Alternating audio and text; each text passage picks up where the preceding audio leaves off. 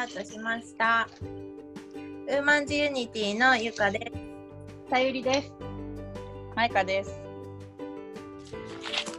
えっ、と、マイカちゃん2のストーリーで今回も話していきます。はテーマはお願いします。い。お願いします。ナチュラルボーンヤンキーシリーズです。ゴジラ大決戦。ナチュラルボーンヤンキネーミングセンスね。ちょっと出せ。ー。ダセえな。うちららしさがよく出てんじゃね？あ、そうだね、そうだね。はい、行きましょう。コンセプトをね、話すんだよね。うん、お願いします。でもね、ちょっと待って、コンセプトを話すページどこだっけって思って。大丈夫？グダグダ今日雨だしね。雨だしね。調子狂うよね。あったあった。はい。この番組では、一人人をた一人一人を大切に、本当うるせえ。左右なんかしてるでしょ？え、ちょっと。聞こえる？いや、今さ、いや、コーヒー入れようと思って、ちょっと、あの、コーヒー豆をさ、ぐりぐり、粉に引くやつやってたんだけど、うん。え、聞こえる？うん。うんそううるさいちょっと静かにするわ。うん静かにする。うん、はい続けて、ごめんね。うん、はい。では、一人一人を大切に、三人それぞれのうるせえ。嘘全然静かになってない。ゆっくりゆっくりさ、音聞こえないかなと思って、ゆっくり回したんだけど、やっちゃってやっちゃってく手でやって、ださい。分かった、分かった、ちょっとガーってやっちゃうわ。いや、ガーってやっちゃう。全豆然コンセプトが。コンセプトがちっとも聞こえてこない作らかないと、ま、コーヒー入れられないからさ。分かってるんだけど、この、うん初めのコンセプトの段階で、うんうん生活音気をつけてるって、でも入っちゃうのってさ、うんうん。思ってるんだけど、気をつけてる。気をつけてねえな。やばいね。ごめん、本当に。じゃあちょっとしばし。し、うんしばしコーヒーを引く今音をちょっとご堪能いただいて。ねうんうん流行ってるじゃん、そういう咀嚼音とかさ、そうだね。なんかこう、食べ物の音をうん録音して、こうみんなが聞くみたいなの流行ってるらしいって待って、待って、あのさ、うんこの番組はそ咀嚼音を流す番組ですか？って聞いてもらう、それを聞いてもらう番組ではなないんだ。うん違う、違うの。あ、うるせ今、すり終わったから、ちょっと待って。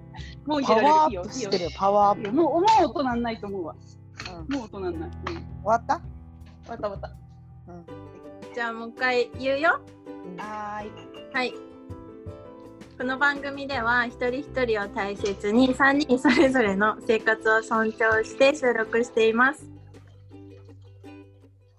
スピーカーが楽に話し合って、なあさんも楽聞こ、える？聞こえないよね。え大丈夫よね。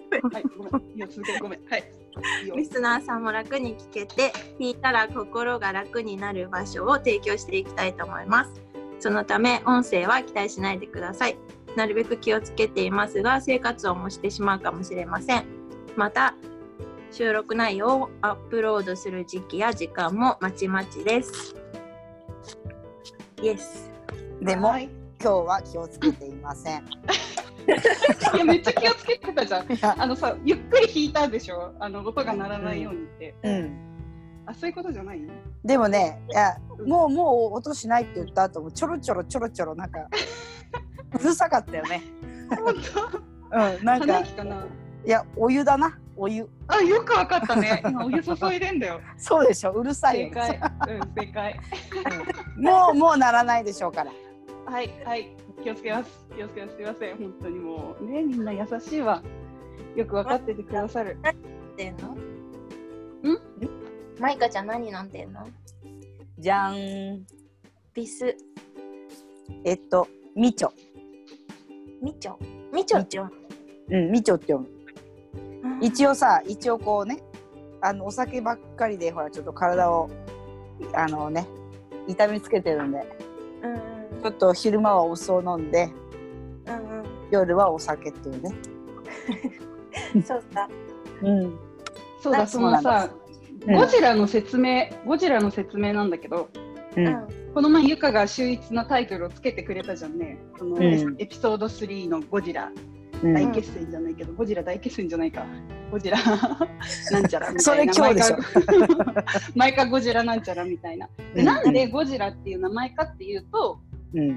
その小学生の時から、マイカちゃんがあれくれ者だって話は前回のエピソードでしたと思うんだけど、したので、うんぜひみんなに聞いてほしいんだけど、うん。そのただ暴れてるからゴジラって名前をつけたわけじゃないのよ。いつも、マイカちゃんは誰かと戦ってるんだよね。で、戦う相手は違うわけ。なんか学校で騒動起きてるなと思う場所にはマイカちゃんがいるんだけど、その対戦相手は毎回違うわけよ。モスラだったり、キングギドラだったり、なんかメカゴジラだったり、ちょっといろんな種類の人たちがいて、でもマイカちゃんは変わらないわけ。うんだから、まあ、ゴジラって呼んでたぐらいで。うん。あ、またゴジラ暴れてんなって、今日は誰だ対戦相手みたいに見てた。だからゴジラっていうネーミングっていうのと、あとゴジラはさ、なんか闇雲に暴れてないじゃん。人間が作り出したこう社会問題とか、そういったことに定義をもたらすために現れて、うんそう騒いでるでしょ？でなんかマイカちゃんもそういう正義感がすごい強い子だったから子供の頃から悪いやつを許せないみたいにね、で道義にかなったこととかをしてなかったり、誰かをいじめてる人とか許せなくて暴れてたりするから、うん。まあ、ゴジラってぴったりなんじゃないかなって思ってつけた。うん。それ読んでたのは小学生から読んでたの？うん、小学生だよ。私はね、ちょっと言っていい？やつ、呼ばれてるの知らない。でしょ？だって裏で読んでたもん。いや、悪口だよね。要するに悪口だよね。ただのね。知らないよね。うん、知らない。あ本当知らなかった、うん、知らなかった。あ、本当？うん。うん。まあ、いっぱいは読んでないよ。時々読んでただけ。で鬼ババとかはよく言われてたけどね。今はそれよりはいいでしょ。でもそれよりはまあ理由があるからまあありがたいですよね。うん。うん。うん。そうなんだねコ。ーヒーで。今知っわかりましたはてくださいーい。飲んでくださ今そのゴジラって呼ばれてたのを知って、い。うん。ネーミングについてどう思う、うんマイカちゃん最初ねそのネーミングだけ聞いちゃえばさ、うんいやなんてひどい友達なんだろうと。えー、友達、ねって思ったけど、うん。でも確かにあの理由を聞けば、うん。あの左右がもうおっしゃる通りでうん。あの本当に何だろう。自分に対して何かされたから怒りっていうんじゃなくて例えば私が大切にしてる友達に対して何かそいつがやったとか、うん。うん、何かこう他の自分以外のものに何かこうされた時に怒りが爆発してそういうふうに戦ってたと思うのね。うんだからいやよく見てるな見てくれてたんだなと思ってちょっと今感激してます。私もだって何回も助けてもらってるしね。うーんそうだっけうん。なんかね、いや、ほんとちょこちょこ、それこそ、うん。こう誰かとの喧嘩とか、まあそういう部分でもそうだけど、うんど。っちがちゃんとしたことをしてるのかを見極めようとするんだよね、昔から。うんうんうんうん。なんか、この子と仲いいからこっちの味方とか、そういうことでも。物の見方を昔からしないから、うん。で、ね、なんか誰かトラブルしてたら、両方の意見聞いて、うん。それでちゃんと自分の意思を示してくれるっていうところが、うん。まあ、昔からあったのとうん。あと私がお兄ちゃんがさ死んじゃった時とかさ、うん結構メンタルの部分でなんか支えてくれたんだよねマイカちゃん。いまだになんかもう20年22年経つけどさうん。命日とか覚えててくれたりとか覚えてる。うん。うんなんかそういう優しさがすごいなってだそういうのに私はすごく助けられてるきた子供の頃から。やっぱ自分では言えないこととかをうん。察して、うん、サイはこう思ってるんじゃないかな寂しいんじゃないかなとかっていうのを表だっていうわけじゃないんだけどさりげない優しさでし、ま、示してくれるみたいなところ、うん。うん。まあ、そういう優しさゆえの正義感だよねそうなんだね。でそれがどう表現されるかっていうところでまあ違いがあるけど。もちろん怒りねただイライ怒まあもちろんただイライラしてるだけの時もあるけど。あこいつ八つ当たりしたいだけだなって時もまあいっぱいありますわ。いい話がでもボロボロだ。まあ人間ですからね。そうだね。そうだよね。うん。今日すっぴん？今日すっぴんです。今日は。お眉毛ねえな、はい、ありません。んごめん本当にないよねほら。生えてうん、うん、そうや、うん、そう。メダカ、そうだよね。メダカって何よね 眉毛のメダカって何、もうね、生えてこないんだよ。うん、えー、そもう、うん、もうね、中学の時に抜いてた？抜いてた。だから生えてくるのがなんかムカついてね。うんなんで生えてくるんだろうと思って。ほら、うん他の体毛とかもそうじゃない。いらないことのとこに生えてくんじゃん。ああ足の指の毛とかね、うん、そうそうそう。あれさ結構うちら言ってたねなんか役に立たないことを 役に立たないことを表現するときに足の指の毛的みたいな言葉を使って 言ってた。言ってたこれマジで足の指の毛的じゃね？みたいな話をさよく言ってたでも今は足の指の毛でもここに欲しい。植毛する？植毛したい。もう本当に不便眉毛がないって。うんうんうん、でもね、まあしょうがないよね。うん10あ20年ぐらい前に戻れないからさ。うんうん、戻れたら言いたい自分に。抜いちゃダメって言いたい。もう抜くなって もう抜くなって言ってあげたい。もう抜くなってそのことを言ってくるやつにも食いついてたんでしょうね。そう食いついてました。うるせえええ私の勝手だろうがって。そうそう。その大人が言うなんだろう、うん。アドバイスっていうのはもう私には絶対いらないと思ってたから中学の時はね、うん。うんだからそうね。あの誰誰にでも平等にあのトゲで刺してたかな。うん。平等。に平等に刺してた。みみんな刺してた、うんうん特に担任に対してはね、ひどかったね。担任に本当に、本当ひどかったよね。うんハゲ散らかしてんじゃねえぞみたいなさ、なんかさ。やばいあ、それ気持ち悪いんだけど。うん。なんか、カッパ、カッパだったんだよね。カッパだったんだよね。カッパみたいな感じでね。お尻プリップリしたカッパだった。そうもう気持ち悪いひどいね。大人大人なのにこんなこと言っちゃダメだよね、人のことをね。いや、今は、あの、子供のノリで言ってるだけだけど、私はちゃんと尊敬してるよ、先生を。え私は今でもしてないしてないのね。なんでもなんだろうな本当にひどかったもんね。心開いてる瞬間を見たことがなかった、あの先生に対しては、マイカちゃんが。なんかうんそうだねなんかやっぱり反抗期もあったんだと思うんだけど、うんうん、なんか、まあ、あの先生と今、うちら同じぐらいでしょ、年齢的に。そうだね。よりちょっと上ぐらいだよ。そうだよね。でも、ちょっっとそれにしては、先生っていう立場なのに、あまりにも人間としてできてないんじゃないかなって思っちゃう。うん今思っても？今思っても。だから今は再会しても仲良くはならない。そうなんだ。壁ができてる。壁ができてるね。でもなんか、ある時そうバレエの試合を先生がたまたま見に来て、うんなんかすごく感激されて、うんうんなんかこんなにお前が集中して真剣にやってる姿を見て俺は感激したって言われてうんなんかちょっとこうなんていうの？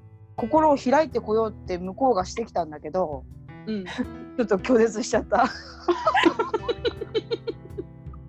ひどいな。見先ててく生のれてんのに。うん。うんちょっとダメ無理だったやっぱりそこには先生ときょあの生徒っていうことじゃなくてうん。あのちょっと無理だった。生理的に。生理的に無理だ。え、一個エピソードを挟んでいい？うん。あのさ、中学生の時って1年生の時スカート長めなやつを買うでしょ？3年生になるのに成長するから。でまあその成長したわけようちらもね。成長してでスカート短くなるじゃん、まあ、若干短めにねみんな履くんだけど前のエピソードでも言ったけどマイカちゃん足が長いから若干人よりこう 短めになっちゃうんだよねうん。でそれをまあ、その担任に指摘されてね、お前、スカート短いぞみたいに指摘されて、いやこれしかねえんだよみたいな。ていうか私は もう成長したから別に校則違反しようと思って短くしてるわけじゃねえんだみたいになんかこう怒り出しちゃってで、うん短いのどうにかしてこいみたいに言われてさ次の日この人してきたのって、うん。めちゃめちゃ長いスカート履いてさ なんかスケバンみたいにさ これでいいんだなみたいな感じでみたいなのを 長いの入ってきてうん、で担任が「もう分かった。俺が悪かったからもうそれだけはやめてくれ」って言ってた担任が「もう分かったからそれだけはやめてくれ怖えからやめてくれ」って言われた言われた担任に。言われてるのを見てた。うんそのスカートはどこから手に入れてきたの？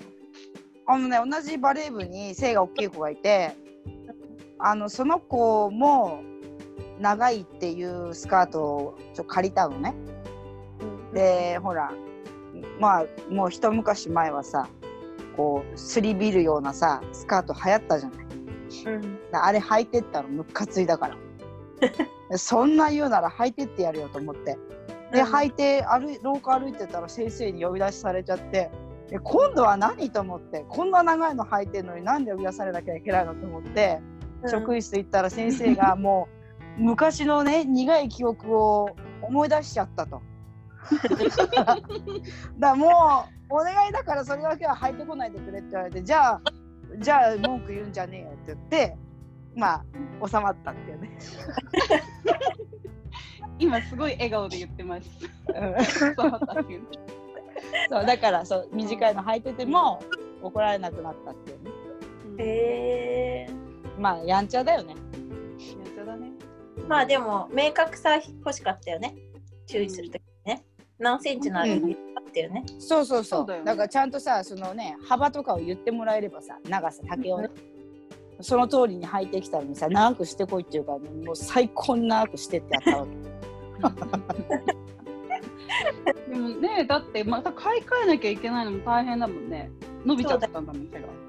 うんそう。でうちほら制服を買ったんじゃなくてあのもらったのねお下がりでまあほら母子家庭だったからねそういうのもなんかちょっと、うん、金銭的に買ってあげられないって言って先輩のをもらったがゆえに最初まあちょうどよかったんだけどうん。まあ着ているうちに背も伸びて1 0センチが伸びちゃったから一気にねうんうんもう一気にこう3年生とか飛び越して短くなっちゃって まあそれは言われるよねって感じなんだけど、うんまあ親に言ってもね買い替えてもらえる余力もなかったから。うん。でもまあ先生もそれで納得させたから、そうだね。まあ文句は言わせなかったけどね。怖いね。そのさうん。ちょっと話を戻しちゃうけどうん。あの運営的なアナウンスとしてうん。マイカちゃんにキーメンバーになってもらうことにしたんだよね。はいありがとうございます。今まであのパート1をゴジラうん。パート1を収録してから、うん。また何回か話してうん。あとパート1の話を得てうん。てか左右どっか行っちゃった？さ よさよね。ずーっとね。左右はちょっとどっか行っちゃうよね、あ。うん。来た？来たけど。アナウンスの内容だからもう左右いなくても。そうだねそうあの急急に入ってくるだろうから。そのうちうん。安定すると思いますが。うんうん。そうマイカちゃんにキーメンバーになってもらうことになりました、はい。ありがとうございます。ます。やっぱりなんか私たちのチャンネルのあのゴールとして多様性を認め合うっていうところで、いろんな多様性を持った価値観の人うん。入ってもらうのはすごいいいことだなってうん思うしあの、うん。マイカちゃんの話聞いてみんなわかると思うけどすごい分析を入れつつ話してくれるからうん。分かりやすいし合理的だしうん。うん。素晴らしいと思って参加してもらいます。イェイ。なんか、あの、久しぶりに褒められたので、ちょっと心がそわそわします。なんか、うん、くすぐったいっていうのかな心がうんうん褒め合おうぜ。なんかねちょっとそわそわします、ありがとうん、う。協力してくれて。よろしくお願いします、私、このさ、ウーマンズユニティって名前もすごくいいなと思って、こううん一つに融合されていくんだけど、みんな違ったものであるっていうことが前提。うんうんうん。なんかその両極にあるものが一つとして捉えられる感覚っていうものがすごく私にとって気持ちいいなって思う。うんうんそれはみんな話しててすごい感じるよね。うん。うんうん。OK。じゃあ、アナウンスは終わりで、今回のテーマのマイカちゃんのストーリー、パート2を聞こうかね。聞きたいです。きっとその辺から私知らないこといっぱいありそうんうん。そうだねう。うん。そうねあの前半はね、子供時代はよく知ってるけどさ。うんうん本はね、子供を2人出産して離婚され、そのまでのストーリーだったよね。うんで仕事について聞きたいなっていう段階でちょっと今その段階で切って、うんパート2のテーマになってる、うん仕事その離婚後どうしていったのかっていうストーリー話していただいてもよろしいでしょうか？はい。えっとね離婚したのはもう25の時だからもう今から8年9年前ぐらいなのかな、まだ20だから5でまあ初めてその離婚して戻ってきてまだちっちゃかったから子供がねうん。あのまだい1歳になる前だったのかな。うん、だからまあ1年ぐらいはちょっと知り合いのところで働かせてもらったり、まあ、ジムをさせてもらったりしてまあちょっと時間に融通を聞かせてもらいながら、まあやってたんだけどうーんそこからまあ3年ぐらい経ってまだまあそういうジムみたいなちょこちょこちょっと、まあ、パート的なフルタイムではなくて、まあ、短時間で働けるような仕事を少しずつやってて、まあ、ある時ちょっとあの母から、まあ、こういう仕事あるよってことで紹介されたのが、まあ、介護施設のジムだったのね。うんうん、でまあもともとうん今までその結婚してる時からもうずっとジムをやってて、まあ、全然ジムっぽくないんだけどねあの、見た目と声とかもろもろね。うん、だけど、まあ、ジムをやってて、まあ、その時に紹介されて、まあ、介護の現場に行ったんだけど、まあ、最初ジムだからいっかと思って入った介護の現場だったんだけどジムで入るのも嫌なぐらい本当は介護の仕事ってしたくなかったの。うんうん、やっぱりいいイメージがなかったのね。うんうん、介護に対してまあ、うん、汚いとか面倒くさいとかなんていうのかなこうお年寄りの相手をするのが面倒くさかったりとかね。うんうん、だけど、うんまあ、そこにジムで入ってまず最初に思ったのがそういうふうに思っていたイメージが全く覆されてうんで、まあ、現場で働いてるヘルパーをやってる方たちを見てとても楽しそうだなっていうふうに思えたのね。うん。で、まあ、ジムをやってる自分っていうよりもちょっと向こう側で一緒にお話ししてみたいなとか、うんうん。一緒にこうちょっと参加させてもらいたいなって思ったのがきっかけで、まあ、そこでちょっと実際にヘルパーをさせてもらうことに後になるんだけど、うんうん、だけど、まあ、今はね全然その介護の世界からちょっと離れてしまって母がまあ派遣の会社をやってるから一緒にそこでジムをやってるんだけれどもうん。まあ今の私の基盤を作ってるのはまさしくその介護での現場があったから、まあ、今の自分の基盤ができてできてるかなっていうふうにすごく感じるんだよね。うん。うん、でまあその後ちょっとデイサービスでずっとヘルパーとしてやらせてもらってまあまたちょっと別の介護の現場に行って、うん、あの訪問入浴っていうのをさせてもらったのね。うん。で、まあ、そこでやっぱりこういろんな人との家族が見えるの。うん。うん、やっぱ実際にお宅に行ってお風呂に入れてあげるっていう仕事だから、まあこう、まあ、メインはやっぱりこう体がもう全然動かない方たちだよね。うん。うん、こうこう自立してちょっと動けるような方もいるけどメインはやっぱり寝たきりとかもう本当に全部、うんあの介護をしてもらうような状態の方たちを入れるんだけどでもやっぱりそういう現場で実際に家族なんかを見てね、うん、ななんでこの今の人たちがこういうふうになんていうのかな大切な扱いをされてる人もいれば、あうーん、ちょっとこう家族から見放されてるというか、うん。雑な扱いをされてる人もいるしね。介護だけど年齢層は幅広いの？幅広いね障害があるからとかっていう子供とか若い人もいるし、お年寄りもいるしみたいな、ああなるほどね。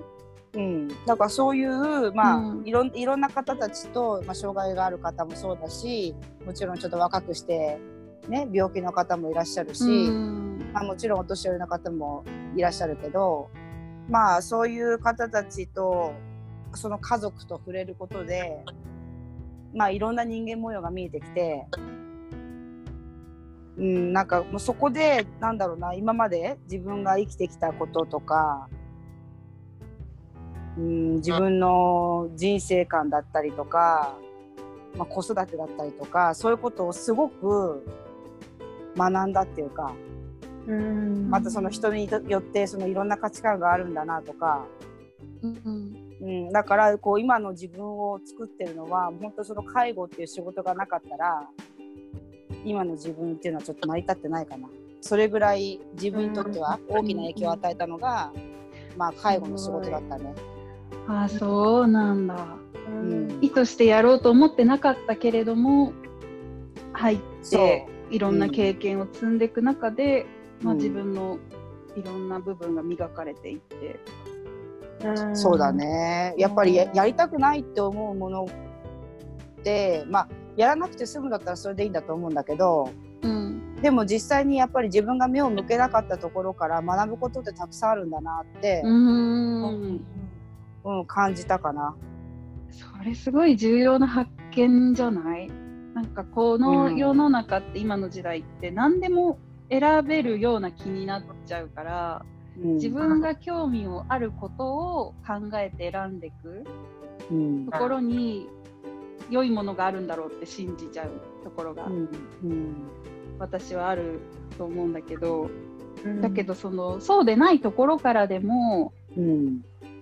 学び取ってしかもその人生を考える大きなきっかけにしていけるって、なんかなんだろうでも嫌だなって思う仕事だったけど学ぼうとする姿勢があったからなのかな。自然と入ってくるものなのかなそういう感覚って。多分ね必死だったんだと思うな。うん。あのーうんやっぱりこの初めてちょうどその介護を始めたと同時ぐらいに、まあ、離婚してしばらくは実家で過ごしてたんだけどうん初めて私と子供たちだけで暮らすことになったのね。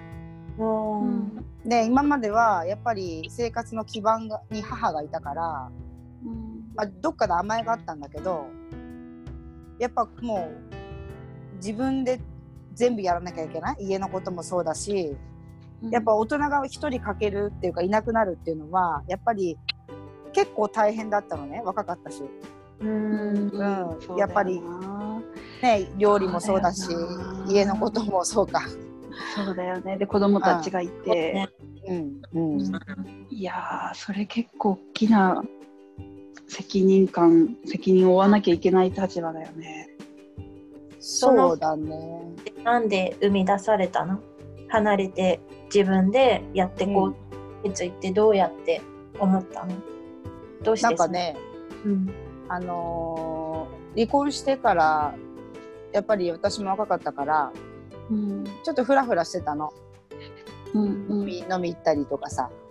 フラフラ遊んでたこともあってさ。でやっぱり今までその結婚してた間にこうがんじがらめにされされてたからね。うん。多分それを反動でこうフラフラしてたんだろうけど。うん。だけどまあそういう私を見かねて、まあ、母とすごい大喧嘩したのね。大人なのにうん。あの殴り合いの喧嘩したのね。もうボコボコだよねお互いに。馬乗りになってや,、やられたから私もやり返してさ。うん。だああいう喧嘩をする親子って多分世の中にあんまりいないと思うけど。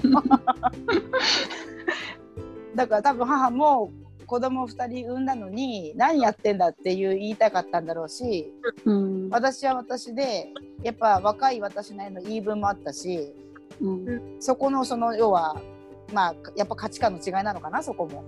うんで揉めた時にじゃあもう一緒に暮らさないで出てこうって話になったのね。うんだからこう自分がしっかりしていて自立をしようっていうよりもしっかりしてないからこそ出て自立してこいっていう感じだったよね。うん。うん、あだからー。まあこうはい突き放された感じっていうの、お母さんからの提案だったんだ。うんそう。まあもうこういうふうに一緒に暮らしてて喧嘩するんだったらちょっと離れた方がいいんじゃないって言われて確かにそうだなと。でも、ま、前からそういう話はあったんだけどうん。やっぱりまだ自信がなかったから自分でも。うん踏み出せずにいたのね。うん。でもそのまあ大喧嘩をきっかけにもう出て自分でやってみようと思って。うん。まあそんな矢先の介護だったからうん。まあ生活もあるし嫌だと言ってもやめられるわけじゃないし。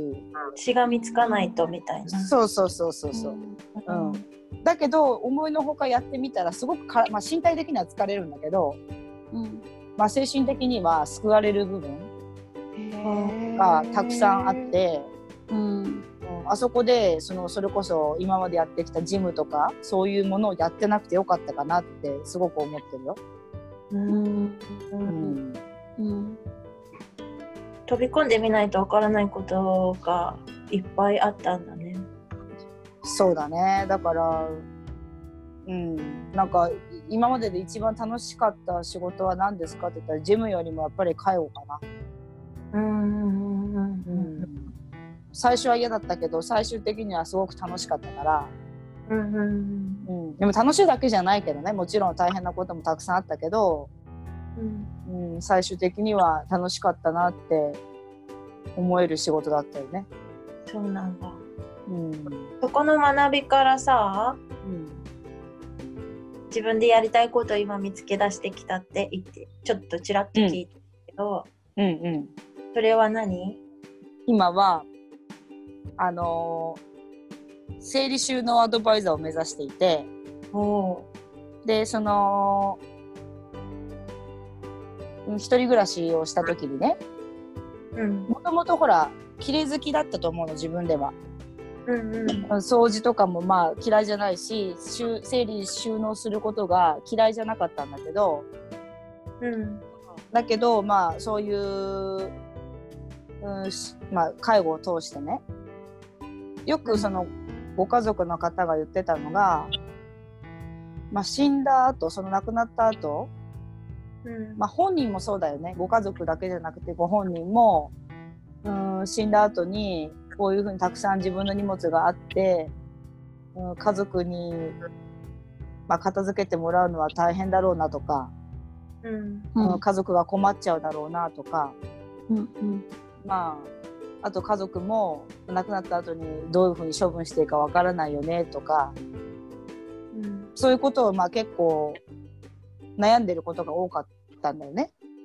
うん。うん、でまあ生理収納アドバイザーっていうのはちょっとそこは離れちゃうんだけどうん。まあこういうまあ要はその遺品というかね、うん。例えば生きてるうちに元気だったら自分が家族に何を残したいか。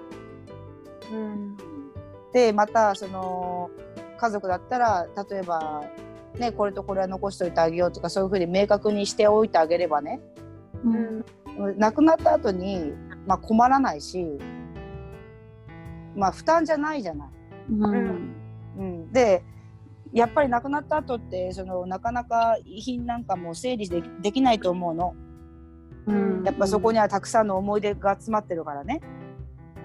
うん。うん。でもそこで生前にね例えば自分で整理をしてあげてたり家族と相談しながらある程度物を減らしておけば亡くなった後にすごくこうそれにとらわれずに済むんじゃないかなって。うんうん。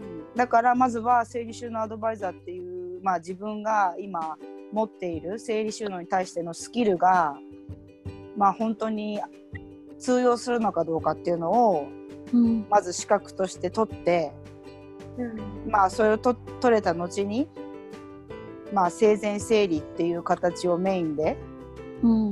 うん、ちょっとこう、まあ、そこで介護は生かされるんだけど、うん。まあ、例えば一人暮らしのお年寄りのところにちょっとお話を聞きに行って。うん。あのコミュニケーションを取りながら、うんまあ、ちょっとこういうものは処分しようかなとかこういうものは誰に託してあげようかなとかそういうふうな、ううんん、依頼を受けられたらいいかなっていうのが今後の目標かな。わおつながってるね。ね。いやも,、うん。ね、もともと整理収納すごく得意だもんね。子供の頃から、うんうん。マイカちゃんすごくなんだろう身の回りをきっちりと整理整頓してて。うん。うん。小学生の時とかもねお道具箱きっちりもう気持ち悪いぐらいきっちりしててさなんかさあれそこまできっちりちある程度の分類ぐらいまでしかしないから。うん。うんそうだね。あの全部色とかが揃ってないと気に入らないのね。だからあとなんだろうお道具箱の中の配置へえも決まってたあのセロハンテープはここで名前ペンここでとかすごい全部決まってたから気持ち悪いよね。でもじゃあお願いしたいと思ったえ本当？うん。あのうちの実家がさうん。物置みたいなのがあるんだけどうん。そのほぼ8割方がおばあちゃん、ああもうなもうなくなってるの？いやいるおじいるっていうかうん。うん。ででそのお母さんはうん。私の母がマイカちゃんみたいにきっちりきっちりしたいタイプで、うん。そうなるとめっちゃぶつかってるんだよねそうだよね。そうだね。あのやっぱり生まれた時代うんうんによってそのものに対しての価値観ってすごく違うっていうことをまあ今回勉強して学んだんだけどやっぱりほら私たちが育った時代ってある程度やっぱ物に恵まれてるから、うんうん、やっぱりねこう簡単に物が手に入るしお金さえあれば買えるけどうん。でもおばあちゃんの世代っていうと戦後まあ戦戦時中か、うん。うん、ってなるとやっぱり物を大切にしなきゃいけないっていう教えでしょ、うんうん、でまたお母さんの時代になるとその時代もちょっと違うしうん。やっぱその価値観そこでも、ままあ、出てくるんだけどそうだ価値観が、うん、違うからなかなかこう価値観が違う人たち同士で話をしても解決はできないかもしれない。あーそういう間のクッションにそうそうそう。うんうんうん、でそこで例えばじゃあ捨てない理由だとかうん。取っておく理由？取っておきたい理由？やっぱそういうことを一つ一つこう、まあ、時間はかかるんだけどやっぱ明確にしてってあげることでなんで取ってたのかなんでこれ取ったのかなってやっぱ謎に思ったりあれって思う瞬間ってあるんだよね。うんうん。だそういうことが気づければ、うん、まあた今までね10取っておいたのを5に減らせたり、ううんん、やっぱ10から1にするっていうのはなかなか難しいけどやっぱ少しずつこう価値観が変化させられるんじゃないかなっていうのはあるよね。確かにね。うん。あの家族同士じゃストレートすぎちゃってうん。伝わらない価値観ってあると思うんだけどうん。誰かに冷静にうん。間に入ってもらうことで全然違う変換が変換器みたいなうん。ことにしてくれるんじゃないかなって今思ったね。聞ういん。てできたうん、バチバチになっちゃうもんね。そう入ってほしいめっちゃ 行きます。そうだよ。うん。なんかさゆがさちょっと接続悪いみたいだねそうだね。どっか、戻ってきた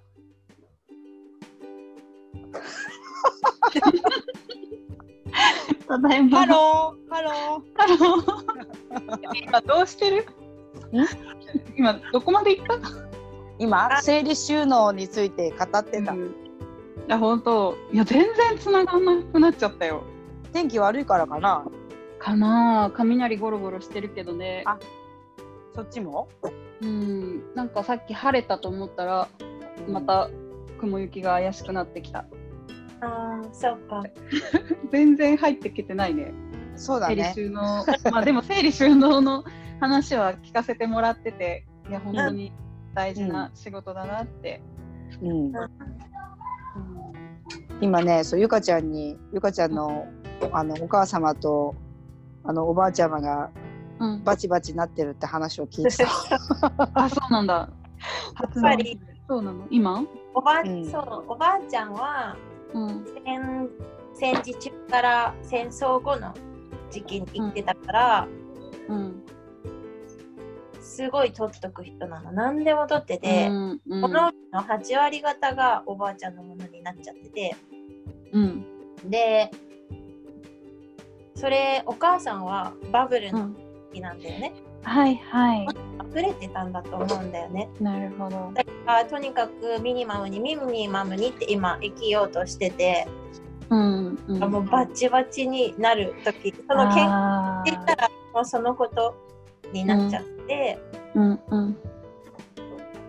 そのその間の変換期としてうん。変換って価値観がやっぱ違うじゃない、うんうん。その間を取り持つ存在としてそういう人マイコちゃんみたいな人っていてくれるとすごい助かるなって思って。本当にその通りだと思う。本当に同じ、あまあ、こと同じ世代でも違いはもちろんあるけどで世代が違うとさものに対する見方がまさに今ゆかが言ったみたいにもったいない世代と、ものがあることでその場所が使えない限りあるスペースがもので埋め尽くされてて狭くなってることの方がもったいないって感じる世代とじゃさ、ものはどんどん手放したいし、抱えておきたくない。っていうのとね捨てたらもったいない使えるものは取っておきなさい。もうえらい違いだもんね。そうなんだよね。うんでお互いにとっての幸せな部分をどう折り合いをつけていくかとか、うん。まあ、そういった仲介に入れる役割が本当うにん整理収納していく上で大切だよね。うん。そうだね。やっぱりどの世代も。やっぱりね、心地よく暮らしていけたらいいし。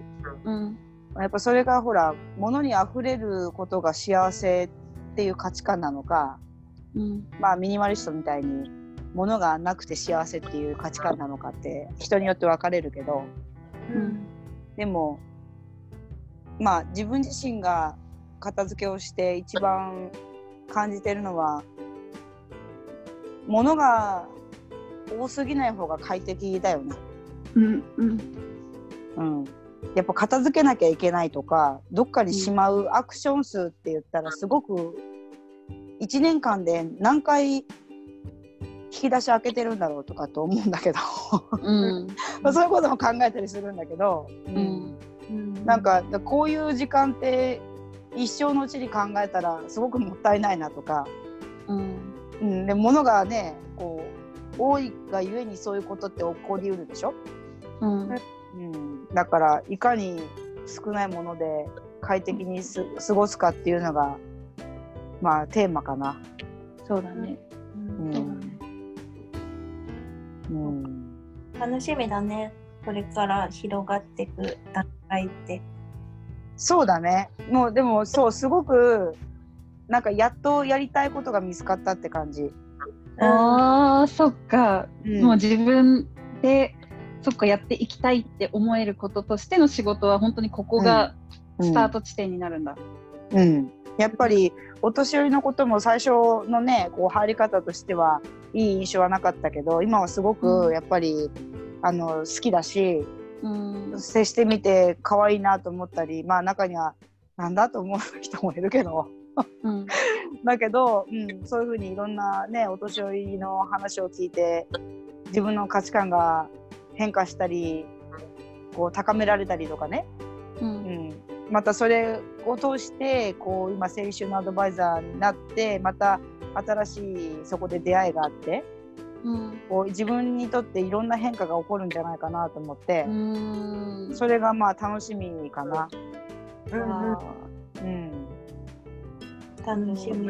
楽しみだね。いやでも本当そうやってさ、うん自分の人生をね家庭を持って、しかも子育てをしながらうん。仕事をしてって、日々をこなしていくだけでもすごく大変だと思うのに、うん。そんな中で自分の得意な分野を見極めつつ、うん楽しいなって感じられる仕事とかやりがいを感じる仕事うん。を見つけ出しながら、うん。まあ多分今までこう点のようにパズルのピースが散らばった状態にあったものが、今ここでさ一段落その子育ての子育てまだこまだまだ子供もね、子育て必要な時期だけど、でもまあそこまで手をかけなくても済むぐらいな時期になって、うん。まあ今まで積み上げてきたものがここでようやくこう組み合わさっていくっていう気持ちよさをこれ今感じているのかなってうん。今聞いてて思ったんだけどでもそれを積み上げてこう来ることができたってすごいなって私はただただ思う。自分のことだけでもいっぱいいっぱいなのに、私はシングルとしてさここまで来て、うん。そういった自分以外のことをこなしながらしかも大変なね離婚経験したりとか結構うん揺さぶられるような状況をたくさん経験しながらも、うん。まあ、女性の自立という意味で、自分が喜べる何かを見つけて仕事にもつなげていける。うん。うん。っていうのは、まあ、なんか一足早くスタートを切った分同じ30代の女性にとっては希望だなとも感じたし、うん。なんかそれができなくなっちゃう気がしてさ、踏み出せない人とかもいるじゃない？でもちろんそれをしなくても日々こなすだけでもさ十分大事な仕事をしてるわけだからそれで十分だったりするわけじゃない？うん。でもこうそれでも喜びが持てる仕事ができたらもっと素敵だなって思ったりするし、うんうん、なんかそうだね。そういったね積み上げてきてるものがあるっていうのは、うん。まあでも今までこうここに至るまでにいろいろとこう右往左往してるよ。うん。うん。やっぱりこうなんていうのかな。ここに来るまでの近道はしてないと思ってるからうんうん、いろんなね。確かに、やっぱいろんなことがあってうん。こうまあうろうろうろしてたっていうのかな。うろうろしてなんか、うん何がしたいのかわかんない。自分は何が好きかもわからない。うんっていう状況が結構続いたのね、うん。まあ、でもそれでも離婚してから8年だからまあたった8年じゃんって思うかもしれないんだけどうん。やっぱ結構その自分に目標がなくなっちゃったことがすごく自分の不安だったの。うん。で一つはやっぱりずっと小さい時からバレーボールやっててうんバレーボールやってる時って常に目標があるでしょ？うん。やっぱこ確かに。うねあの大会で優勝したい。この大会に出,、出てこうなりたいとか、うん。まあ、要するに個人的な目標としてはねこここの日までにこうサーブがこういうふうにできるようになりたいとかこうはい小さはいい短期から長期までちゃんと目標があるじゃない。うん。でそれに慣れててずっとその環境で育ってきちゃったからうん。ある時大人になって子供を産んで「はいもう大人ですよ」って言われた時にその短期の目標とか長期の目標がないからすごく不安だったのね。うん。自分は何をしたいのかな、でじゃあそこに一番の最初の目標は子育て？この子を育て上げる、でも子育てってさすぐに答えが出ないことが多いじゃない、うん。うん、今こういうふうにやってあげたからじゃあ明日できるようになってますかってできないし。うん。でもそれ、ね、そういうこう長期的な目標だよね。子育てって。うん。だけどなんていうのかそれが自分の目標なのか子供の目標なのかちょっと分かんなくなっちゃったの、子育てをしてしながら。はいはいそうだね。バレーボールの時とも違うのは、うんやっぱり自分で達成できる目標なのか、相手が関わってくる、子供が関わってくる。またうん違う。なるほどねうんうんだからすごくねねうんやっぱね悩んじゃったしずーっとじゃあ目標がないままただ生きてる感じがしてもう仕方なかったのね。うんうん、でねちゃんとそのお母さんっていうかお母さんじゃん子供産んで母親じゃんって言われても私にとってはその母親っていうものをいい母親になるとかそういうものが目標じゃないからうん。何にもこうで達成感も何もないのね。毎日うん。毎日料理作って、ね家のことをして仕事に行きます。そのルーティンだけでさ。いやそれを誰かに「あなたすごいね素晴らしいね」って表彰されるわけでもないし。うんうん評価評価されるわけでもないからずーっと毎日同じことをただこなしてるだけでこれは何につながるのかなっていうこうちょっとそういうところで陥っちゃったの。うんだからずーっとこの子供を産んでからまあもう上の子が12歳だから12年だけど12年の間ずっと自分はな何がしたいのかな？何が好きで何が嫌いなんだっけっていう自分のことすらすら見えなくなってきてたのね。うん。うん、でも介護を通して介護が楽しいってことに気づいてうん。で、まあ、その介護する前にまあ一人暮らしをしたでしょ？うん。まあ、その時に自分で一から引っ越しやら何やら全部やって、まあ、その時に改めてああ自分って生理収納をするの好きなんだなってことに気づいたり、うん。まあ、徐々に、うんまあ、そう徐々に徐々にいろんなことを経験して今やっとあ生理収納アドバイザーを目指して頑張りたい。で、それをさらに仕事として今後続けていきたいっていうところまでやっとたどり着いたって感じ。うん。それはすごい、あの、私たち、どの年代が見てるかって見えてるんだよね。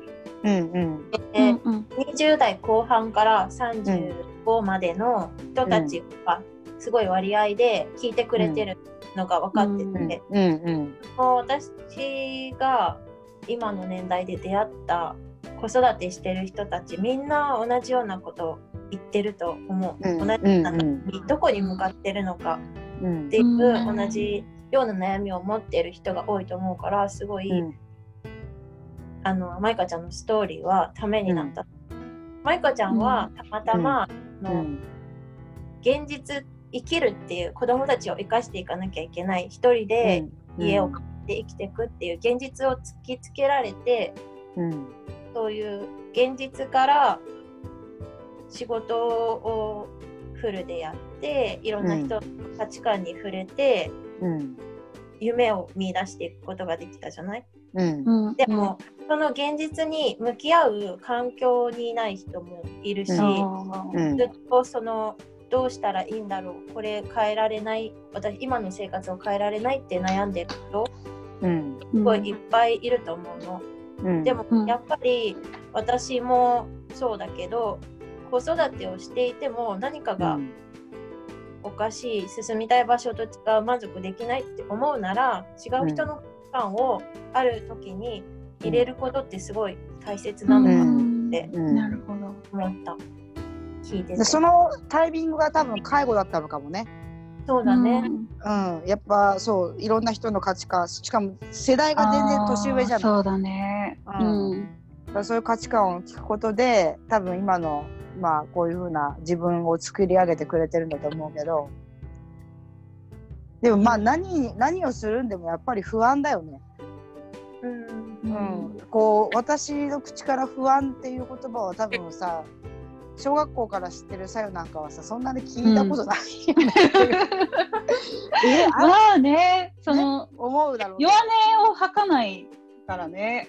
うんうんまあ不安が弱音かどうかって言われるとまた違ってくるかもしれないけど、ううん。ん、やっぱこうおじけづいたり不安があったり、うん。なんか自分にはちょっとできないかもみたいなねそういった感じは確かに昔からのマイカちゃんの姿を見てると見受けることはなかなかできない姿だったかもしれないけど。うん、でもやっぱり、まあ、人並みに不安にはなるし、うんうん。うん、まあ悩むし、うん、結構涙もろくもなっちゃったからね。すぐテレビ見て泣いちゃうんだけどさ、でもなんだろう不安の先には絶対また不安じゃないことがあるのね。その不安がうん。あって不安が解消されて解決されてまたそしたら新たな不安とか問題が出てきてっていう繰り返しだと思うの。うん。だからずーっと不安な人って多分いないんじゃないかなって思うんだよね。うん。うん、だからやっぱりこうなんか、うん今不安だなどうしようかなって思っててもそれがずーっと続くんじゃないし、うん、また、そうだね。うん少し出口が見えてっていうことがこの先にずっとずっとずっと待ってるから、うん。うん。だからなんかもしこうい,、ね、いろんな人が聞いてくれてるんだったら今ね子育てで不安に思ってたりする方も多分いると思うけど、うん、なんかずっとその不安は続かないよってちょっと言ってあげたいよね。うん。うん。うん。うんそうだね。うん。うんいつか終わることだから。そうそうそう。うん。まあでもこんなに偉そうに言えないけどね。昨日私は娘にブチギレてたから。盛り上がってたね、LINE が。なんかさ、二人結構どぎついこと子供たちに言うんだなとか思 子育てトーク盛り上ががってたけどさ、すすげえなー、母ちゃんってすげえなーしか言ってなかったけどさ、私さ、いや、ほんとすげえよ、母ちゃんって大変だなみたいに言ってたけど、二人のね、うん。白熱した LINE トークが面白かった、見てて。でもそうじゃない？結構ダメよなんて言って怒って聞くわけないよね。汚い汚いうん。いや聞くんであれば相当優秀なお子さんだよ。それでね、おりこそれで抑え抑えちゃったらね、それもそれで心配だもんね。うん、やっぱそうね。だから親の前でギャーギャー言えるんだったらまだいいのかなと思ってるけど、うんまあ日々私も不安とか葛藤しながら生きてますよ。でもすごいうん。なんかそういうのをね、さらけ出せさらけ出せるっていう、さらけ出せる場があるってすごく大事だなってあありがたい。うん、ありがたいね。うん、このメンバーで本当にそういった、まあ、それぞれ違った環境とかさ、立場とかでやってるけど、やっぱり、まあ、このラジオの目的でももちろんあるけどさうん。こうなかなか自分の弱さとか悩みとか抱えてる痛みとかうん。さらけ出せることないし、あとは頑張ってることを認めてもらえることって日々の生活であんまりないし、うんないよね。うん、それをなんかありのままに言ってもいいじゃん。言ってもいいんだけど、うん、自分だけじゃないしなとかさ、うん。こんなこと言っちゃったらな自分低く見られちゃうかなとかそういった不安とか絶対持ってると思うけど、でもなんかそういうのをさらけ出すことが誰かにとってのなんていうの伴走者っていうのをこう一緒伴走者っていうのか一緒に私たちもあなたと一緒に走ってるよみたいにこう見せていくことができたら、うん。それだけでちょっと励まされるというかもう一歩踏み出せるようになるのかなってうん。思うよね。だから、うん、だから私たちは自分たちのそういう経験をさらけ、うん。うん出してるわけですが、うん。で本当にそれをあけすけなくマイカさんが今回のストーリーで言ってくれて、なんか、うんよかったなって思う。うんありが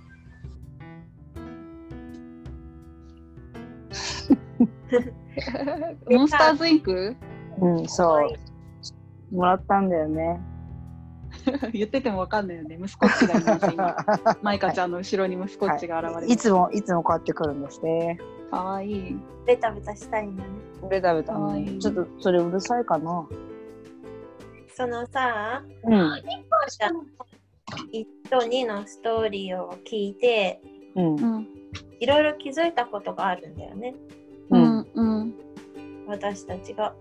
うん。ででそれのさフィードバックをシェアすることでより、うん、価値観のであの認識の違いを分かったりとかうん。価値観は一緒でもそこに続くルートが違うんだって。あこれは実生活自分の生活でも活かせるなっていうこととかすごいうん。いろいろ出てきたと思うんだけどうん。だからその振り返りをフィードバックとしてねやろうかっうんていう話になって、そうだね。で1回目の時にマイカちゃんが離婚までの話をしてくれたんだけど、そこに恋愛の価値観だったりとかうん。をストーリー踏まえて教えてくれて、うん。そこの最後のところで最後があんまりねうん。価値観が分からなかったところが そうだそうね。ねあそこさ二人があそういうことだってゆかが腑に落ちた感じがあったじゃない、でうん。私わかんないわかんないってなってたね。置いてけぼり感あったもんね。言ってることはわかるんだよね。うん言ってることはわかるんだけど多分自分の感覚としてまた落ちこ落ちてこないみたいなのがうん確かにあったかも、うん、それがなんでなのか知りたいなと思って。はいはい。どういう価値観をサイが持っててだからうん。すぐ出てこなかったのかなって。今出会いをしている人たちはうん。価値観の違いがあるって分かった上で出会うのと探り探りこうんう知識がない上で出会うのってうん結構違くない？違うと思うだからねあのね違ううんことのシェアをすれば割とすっきりするよね。そうだね。いやこれは本当に私の中でのアハ体験というか、うん なんかコペルニクス的な感じがあったんだよね。なんだろうこう価値観の違いを知るだけで見え方こんなに変わるんだっていう。その相手が自分とは違うからっていうのを否定するための素材じゃなく、うん。うん。仲のいい友達から聞いたからこそ得られた喜びの発見みたいな意味での違いを、まあ、見つけることができたんだけどうん。その恋愛と、まあ、人間関係っていうところでの私の構築の仕方人との関係の構築の仕方と、うんまあ、マイカちゃんが言ってた構築の仕方は真逆なんだなっていう違いをまず発見したんだよね。うん。でマイカちゃんすごく合理的でさ男性に求めているのはその性的な部分っていうところをきっちり断言できるほどに、自分に必要 自分に必要なものを見極めてたじゃん。うん。でそれもすごいなって、まあ、思ったんだけどその友達に求めるもの女友達に求めるものはもう。うん逆にはっきりしてるから、うん。より好み襟好みをするって言ってたでしょ女うん。友達は。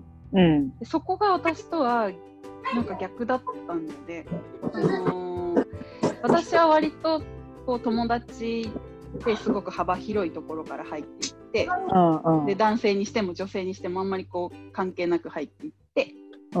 でそこで自分と価値観と合うな居心地がいいな。考えてることとか見てる方向性が似てるなとかうん。論理的思考能力であったりとかそういうところでの一致がすごく心地よく感じて、うん。こう恋愛感情に発展してったりして、うん。そこからこう関係を築いていく。うん。だけど、おゆかとかまいかちゃんはまず最初に相手に飛び込む、男性との関係を築く、まず飛び込んで、うん。そこから自分にこういうところが合うな合わないを見極めてくる。っていうところが、なんかねすごい不思議な発見だったの。でそれが自分のうん。その、えっと、人見知り？人見知りの性格から来てるって言ってて、うん。うん。コミュニケーションをまず築いていくことが、うん。こう、煩わしいというか、こううん気使ってしまったりとか、うまくコミュニケーション取れなかったりする部分もあったりするから、うん。まずはそこに入り込んでいって、うん。そこから知っていく。うん。うん。あなるほどなと思ってうんでその視点で見るとさ、うんみんながそれぞれ違った関わり方をしていると考えたらうん。私は自分の価値観でしか物事を見てなかったからさうん。まずは異性とか関係なしに友達になっていく中で、うん。フィーリングがあったりいろんなものが感じ取れる人と、恋人になるとか結婚対象として見るとか、なんかそういうふうに歩み寄るもんだと思ってたから、うん そうでない人もいるんだって分かったらさあうん。違う視点も持たなきゃいけないんだっていう大人にしてようやくそういう発見をした。でもサユみたいなさ、やっぱそういうスタイルの人、うん。そのね最初にこう仲良くなってお互いを知っていってっていうのがさこの世の中でいう普通っていう感じだよね。そうかな。分からない結構も結構。そういう人多くない？だから私の周りは多いと思う。そうでしょ。だって私はこういうことを例えばちょっとこの年代が違う方に言うとうん。あの怒られるもんね。怒られちゃうこれは。うんうんうん。あでバカじゃないの？みたいな。はいはい。自分を大切にしなきゃダメよみたいなことをよく言われるけどうんううんんうーん私はちょそれの意味がちょっと分かんない。うーん自分を大切にしてないっていうそことそこはイコールじゃないから。そうだ。はいそう、ね。わかる。うん、なわかるよ。るそうなんだね。そうなんだ。あのさよくインスタとかうん。のマッチングアプリとかさうん。はもう見た目とかさ身長何センチとかそういうことじゃん。うん。でうん。こう振り分けていくわけでしょ。っうん。うん。てなったらあのマイカちゃんと私みたいなことだよね。うん。そうそうそうそう。うんうんうんそうだよね。で結婚相談所とかさ、うん。まあ、目的としてる部分はみんな結婚だから例えばただ恋愛したいだけとか遊び相手が欲しいだけとかそういう部分でのフィルターをかけることはできるけど、うん。でもスタート地点そこだからね。年収いくらみたいな、こうショッピングじゃないけど、うん。ビュッフェ感覚じゃないけど自分が好きなところをこうかいつまんで組み合わせたもので人を見るみたいなうん。こういう大学卒業してて趣味はこうでとか、うん。うんそういうところで、まあ、スペックとか条件だけでうん。選ぶっていうところで見たらうん。また違う、違うねやり方。その方が選びやすいっていう人もいるわけだもんね。そうだね。うん。でもその条件で言ったらみんなそれ一緒なんじゃないの？例えば私とゆかちゃんは、うん。そういう条件で最初見ているよね。うんで左右は最初仲良くなる。そのうん友達として仲良くなるっていう条件で見てるよね。あだからそのみんな何かしらの自分自身の条件に当てはまった結果その人とどういうふうなこう流れでいくかは別としてやっぱ何かしらの自分の条件として最初に恋愛ってスタートしてるんじゃないのかー確かに。な。うんだからもうさ条件書いといてほしいよね。探してるからしたらさ、うん T シャツ作ろうかじゃあ。今日のみんな二人の二人のシャツにはね NASA とか書いてあるけど。すごいねそれね。私の条件こうですみたいな、うん。うん、そうそうそう。私が求めるものはこれで。ますず求めるもの。まず最初に踏み込んできてくださいみたいな。さすごいよね。私の場合まず最初に踏み込まないでくださいとか。そうそうそう。け警戒しますからみたいな。警戒しますから槍で刺しますとかね そうしたらわかりやすいのにね。うんそうだよね。うん。なるほどなでもねなんかうん。まだこれ初めてエピソード4今回がうん。でし出てくれた、ね、女性たち私含めて5人いるけどそれだけでもこんな大きな発見があったじゃない？うん。でそれを知らなかったら私そのマイカちゃんとかユカみたいな、ね、タイプの親しい友達がいたからそれを普通に受け入れながら会話をしてたけど多分世間一般で見た人たちよくうん。やっぱ耳にはするのよね。そういうタイプの子たちとか、うん。YouTuber とかでもさあけすけなく自分の性体験をガスガス言っちゃったうんりとかさ、とか、まあ、他の友達とかでもこの前こうでこういうことがあってみたいなのを聞いた時にあんまりいい気持ちをしがなかったというか、うん。なんだろう自分の価値観でやっぱ見ちゃってるからうん。評価しちゃうというかさ、うん。良くないんだけど、うん。これは私の,、うん。そのジャッジしちゃうみたいなところがどうしても人間なので出てきてしまううん。でもそれってその人の根底にあるものを理解しようとしてなかったなってただ表面的に見た部分でじそれこそさっき舞香ちゃんが周りに言われたって言ってたみたいなさうん。自分大事にしてないとかさうん。なんかこう、うん、低層観念どうなのみたいなうん。なんかそういう言われをしてしまうけど、うん。まあ、表面的な部分だけであってさその深くにある部分って自分の人生とつながってたりとかうん。うん自分なりの信念があったりとかうん。何かをこうカバーするために必死になってやってた行動だったりとかまあいろいろ人が抱えてたりするでしょ？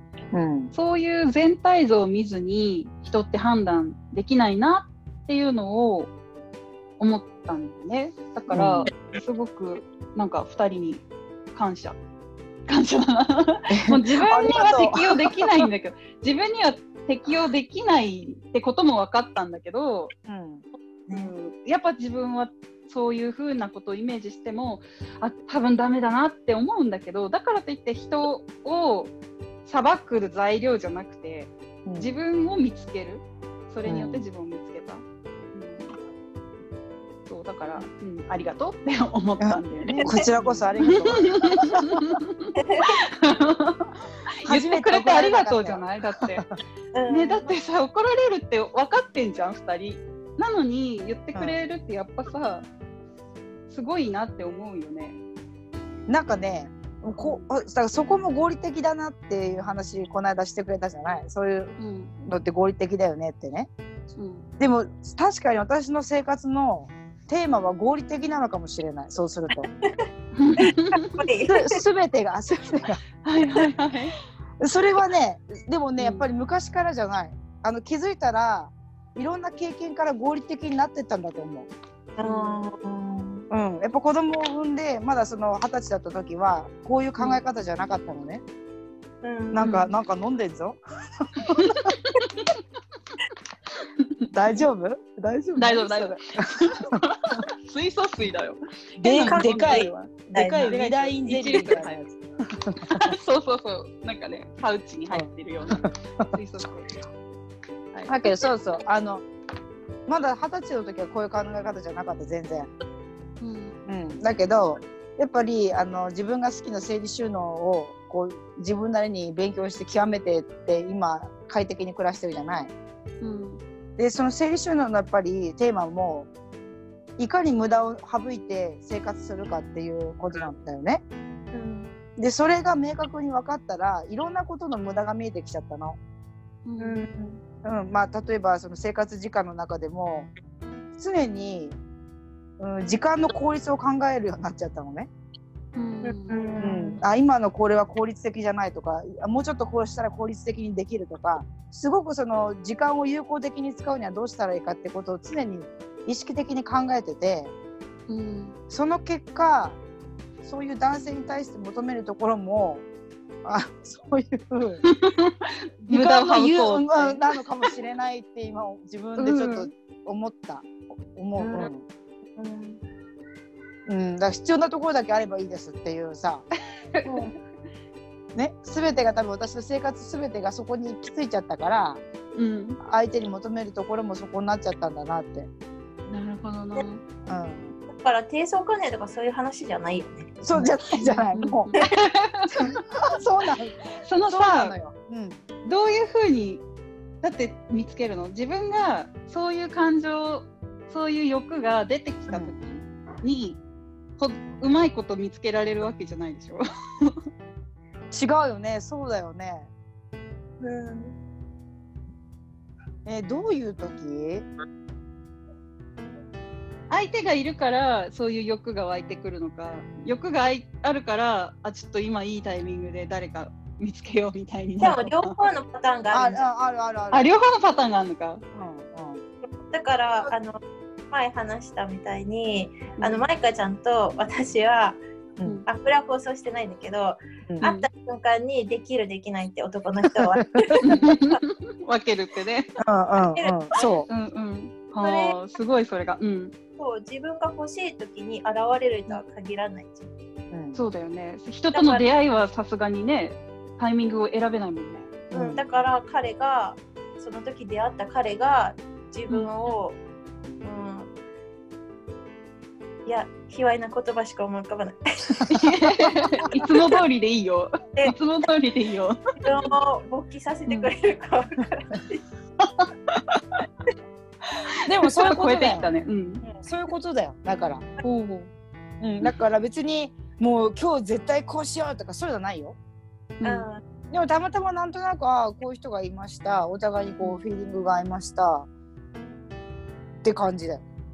うんじゃあ行っちゃうみたいな。うんそうそうそおう。でああ別にそれで仲良くなれば別に普通にそれでねまあそこからだからおそこからがお付き合いってなるのかな。うんお互いにそれが OK だったらね。うん。でもあれこれ放送したっけ？なんかなんていうのお互いにあちょっと例えばどっちかがね、あうんちょっとねえなって思ったらそれでもう終わりだし、うんそれこそ急にあの呼び出されて彼女とかって言われた日には 誰がだよってなっちゃうね。はいはい、うんそれだけでしょみたいな。うんうんえ何うん彼女彼女じゃねえからみたいになっちゃう。うん。うん、なんかそこと彼女付き合う付き合わないとかそれは全然別の話。はいはいはい。うん切り離してるってことだよね。うんそこはそこで。うんうんなるほど。それっきりで終わる人もいるってことだもんね。全然いるよ。うん。全然いるよって結構さ、すごい言葉だよね。どんだけいるんだって話。全然いるよ。な2回も言っちゃうから。そうか。うんそうか。そういう感覚、え、これ、ぼ全然突っ込んでっていいの？このまま。いいよいいよいいよいいよ。次行かなくていいのね。そのその、理解できるまでね。うんオッケーその、あ今何聞こうとしたか忘れちゃった。そう、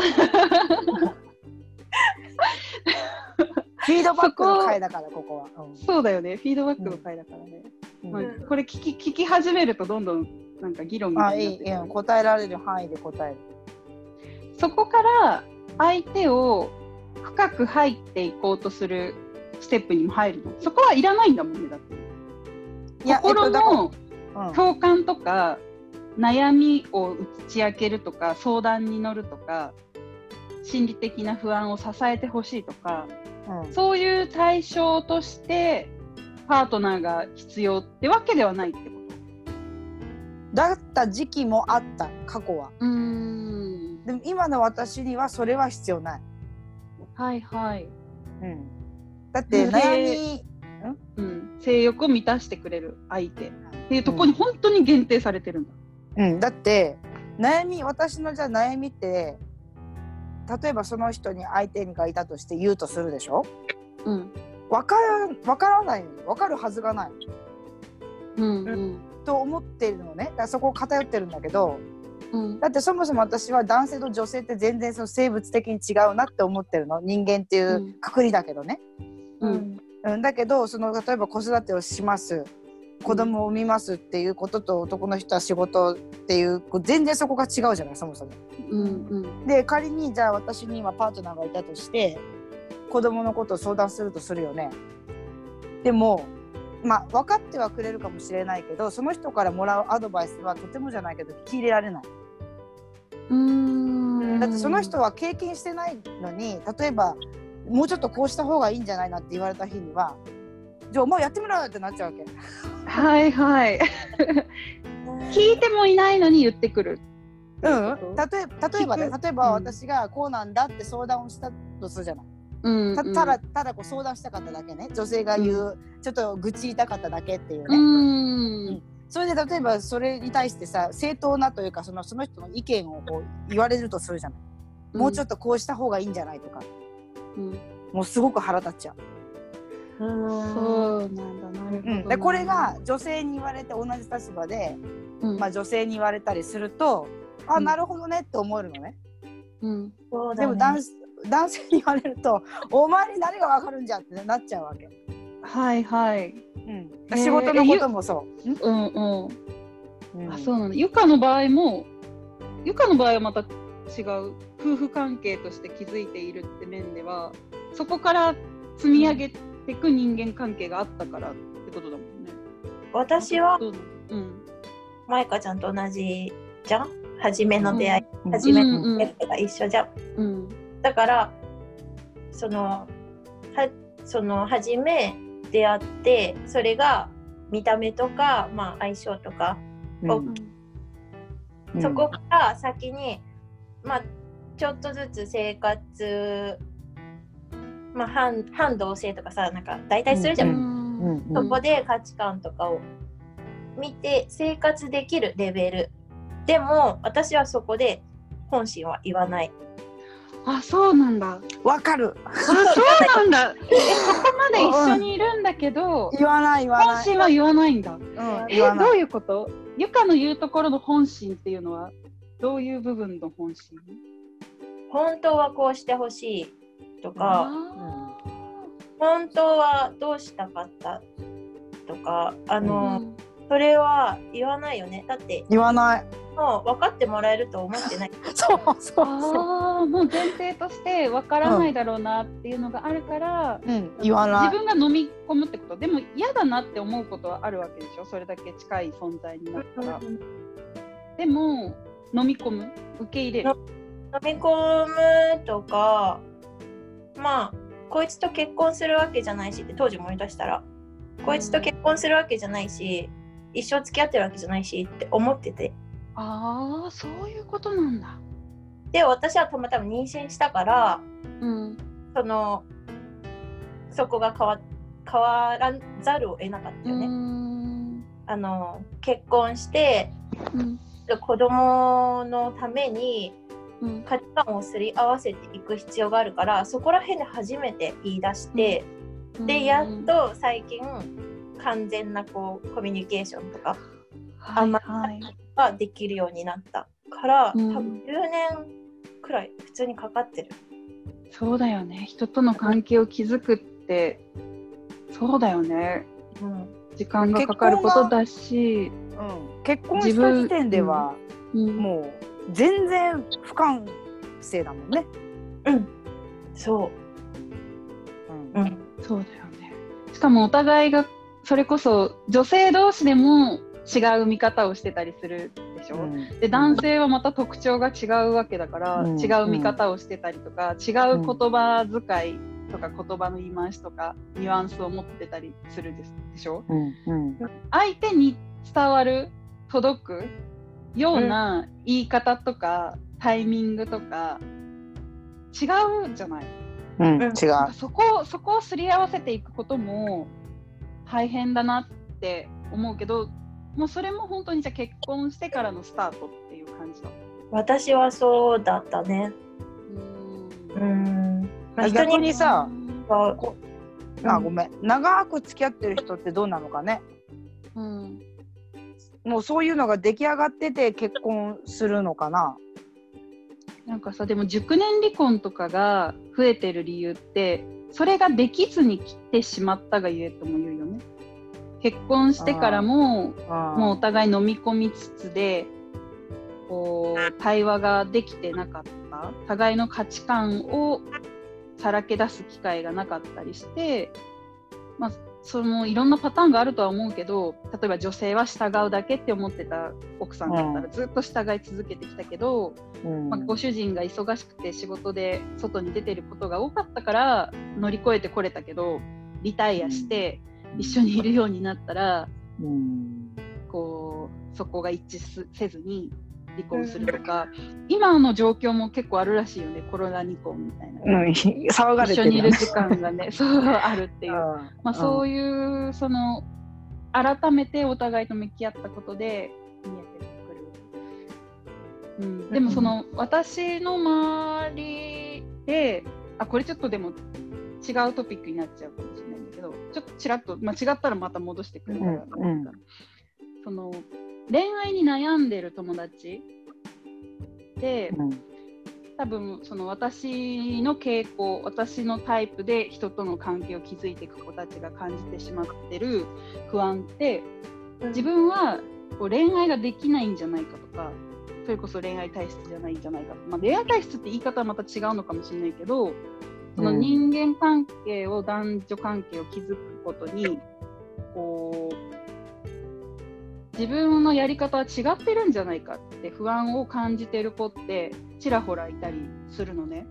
でそれって時間がかかるからなんだと思うの。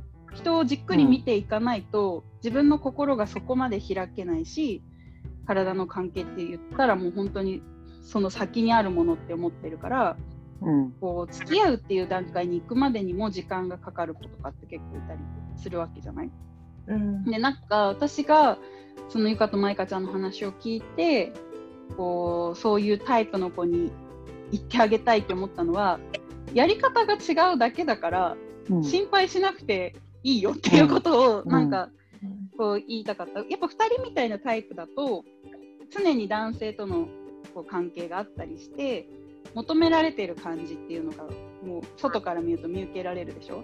でそれと違うタイプであるのに自分をこう比較しちゃって自分はそういうことがないないからなんかダメなんじゃないかとか結婚できないんじゃないかとか恋愛できないんじゃないかとかって結構悩んじゃってる子もいたりして。うん。じゃあその子がこのタイプのこういうやり方をしたらうん。幸せですよって分かんないじゃない？人それぞれ。うん。感覚ってものがあるから。うん。うん、なんかその違いが分かるだけであ自分はこれでいいんだって思えるのかなって思ったんだよね。うん。うん。なんかどっちがいい悪いとかでなくそう。なんか自分にそう自分に女性としての魅力がないのかなって落ち込んじゃってる子とかもいたりするからうん。でも踏み込み方が違うじゃない。それはさあれなんじゃない、うん。相手がさそういう相手だったからじゃないの、例えばその悩んじゃってうん。まあ私にそういう魅力がないんじゃないかとか自分の恋愛の仕方が間違ってるんじゃないかっていうふうに思っちゃうのってうん。それはやっぱ相手軸だからだと思うのね。うんうん。うん、で相手がそういうふうに求めてきたからそれに応えてあげるのが恋愛じゃないじゃん。うんうん。そうそうそう。ん、で相手が例えばう。うんそうねそう体の関係を求めてくるんだってそれに対してさ答えられなかった？例えばその,、そのかか、ま、方が悩んでるんであればそのうん答えられられなかったがゆえに何かがあったのかもしれないじゃん。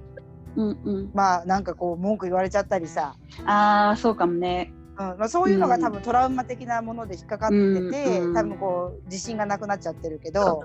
うんでもたまたまその相手と自分の価値観がまあ合わなかったというか全く違ったからうん。そういう風な方向に行っちゃったけどうん。そのそのお友達も別に間違いじゃないじゃない。そのやり方がね、うん。うん。だからまあそういう相手が悪かったんじゃないっていうぐらいでいいんじゃないかね。うん、そうだよね。確かにうんそうだよね。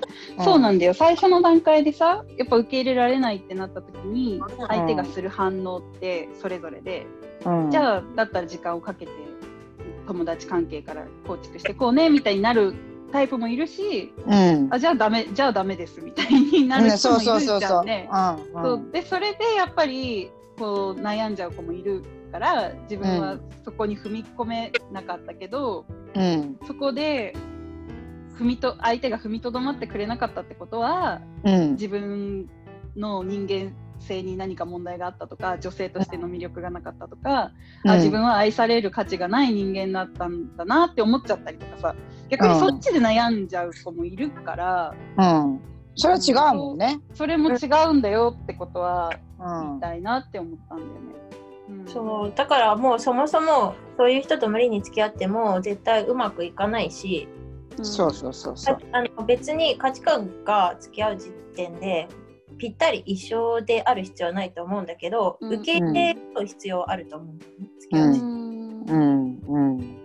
うん、だからそういうことができない相手だったらいらないじゃん。うん。必要ないって切っちゃえば、本そっかその時点で分かったってことだもんね。うんそれがうんお互いだからに違うことが受け入れられなかった人だったんだなってことがうん最初で分かったって思えば勉強だね。うん。うん、で時間かけて相手を見ていかないと自分は心開けないと思ったらそれは全然悪いことではないってことをうん知ってたらいいよね。うん、それは別に大切にしていいことだと思うよ。うん。そういう自分の自分なりのコミュニケーションの取り方っていうの、うんうん。うん、それは別にねあの素晴らしいと思うからさ。うんうん。じゃあちょっと恋愛の話はこんくらいにして、うんうんであとさ次のフィードバックのテーマとして、うん。うん。自己肯定感について話し合いたいなと思ったんだけどうん。うんマイカちゃんいろいろすごいと思うの。やってきたこととかうんうん。頑張って、本当でも。ね顔でねうんうんって言ってる。うん。うん。自己肯定感が低いんだよ。ももったいないというかえそんなことないのにってすごうん。うんい聞いてて思うのね。でマイカちゃんはその若い頃に自己肯定感が低いことでそれを怒りで表していろいろ先生、さっきの話じゃないけどに当たったりとかしてたのかなって思うし、うん。私は逆にあ逆っていうか自己肯定感私も低いんだけどうん。それをどう処理してたのかなっていうと完全に親とか先生の期待に応えて従順であることはいはい。の自己肯定感を満たす方法だったの。ううんんでそこでなんか左右の言動とか付き合ってきて思うのが、左右は自己肯定感が高いなって思うんだけど、どうしてそういう風に入れるのかなって。うんうんうんなるほど。うん、なるほど。これは私から話してもしたい。私も多分自分であげようと思ってあげれるものでもないものじゃない自己肯定感って、状況とか環境とかその時によっても上下したりするからうん。一概に常に高いですとも言えないんだけどうん。確かに言われてみて私は肯定感は高い方だなっていう自覚も自分の中ではあってうん。でなんでかなっていうのは多分そういうのって子供時代とかに影響してるとは思うんだけどうん。割とうちはその家族が私を、まあ、そのままで認めてくれる家庭ではあったんだよね。なんかこう、女だからこうしなさいとか、まあ、こうあるべき人としてこうあるべきだみたいな。もちろん善悪っていうものはすごく叱りつけられながら教えられてきたしうん。こう私が割とおてんばだったもんだから毎日のようにお母さんに怒鳴りつけられてたしうん。でもそれでもやっぱりこうなんかなんだろうね認められてるんだろうなっていう感覚はうん常にあったんだよね。何から来てるのかっていうのがはっきりとは分からないけど一つはうん。私のお兄ちゃんはすごく私を大好きで,、うんでいつも褒めてくれたんだよね。うん。そうだったよね。うん、さゆりはすごいなとか、うん。でお兄ちゃんはいろんなことができない人だったんだよね。うんっていうのは生まれながらに障害を持ってたから、心臓の病気とか、うん。症候群だったもんだから、うん。まあ、その学力が低いとかうん。こう絵がうまく描けないとか筆圧が悪いわ弱いから字がちゃんと書けないとか、うん。あと考え方がちょっとぶっ飛んでたりとか、うん。まあ、結構そういう障害をうちのお兄ちゃんは持っててうん。で不便だったとは思うんだけどうん。あんまりそれをこう自分で自分はだからダメなんだっていう人間でもなくってうん。で勉強も全然できないし運動もお兄ちゃんできないんだけどうん。こう比較せずに私をいつも褒めてくれたんだよね。うん。子供の頃からそういう人で。うん。でだからといってこう自分もなんか楽しんでるんだよね、うん。で社会性が社交的な人で社交的っていうのも症候群の症状の一つだったの。うん。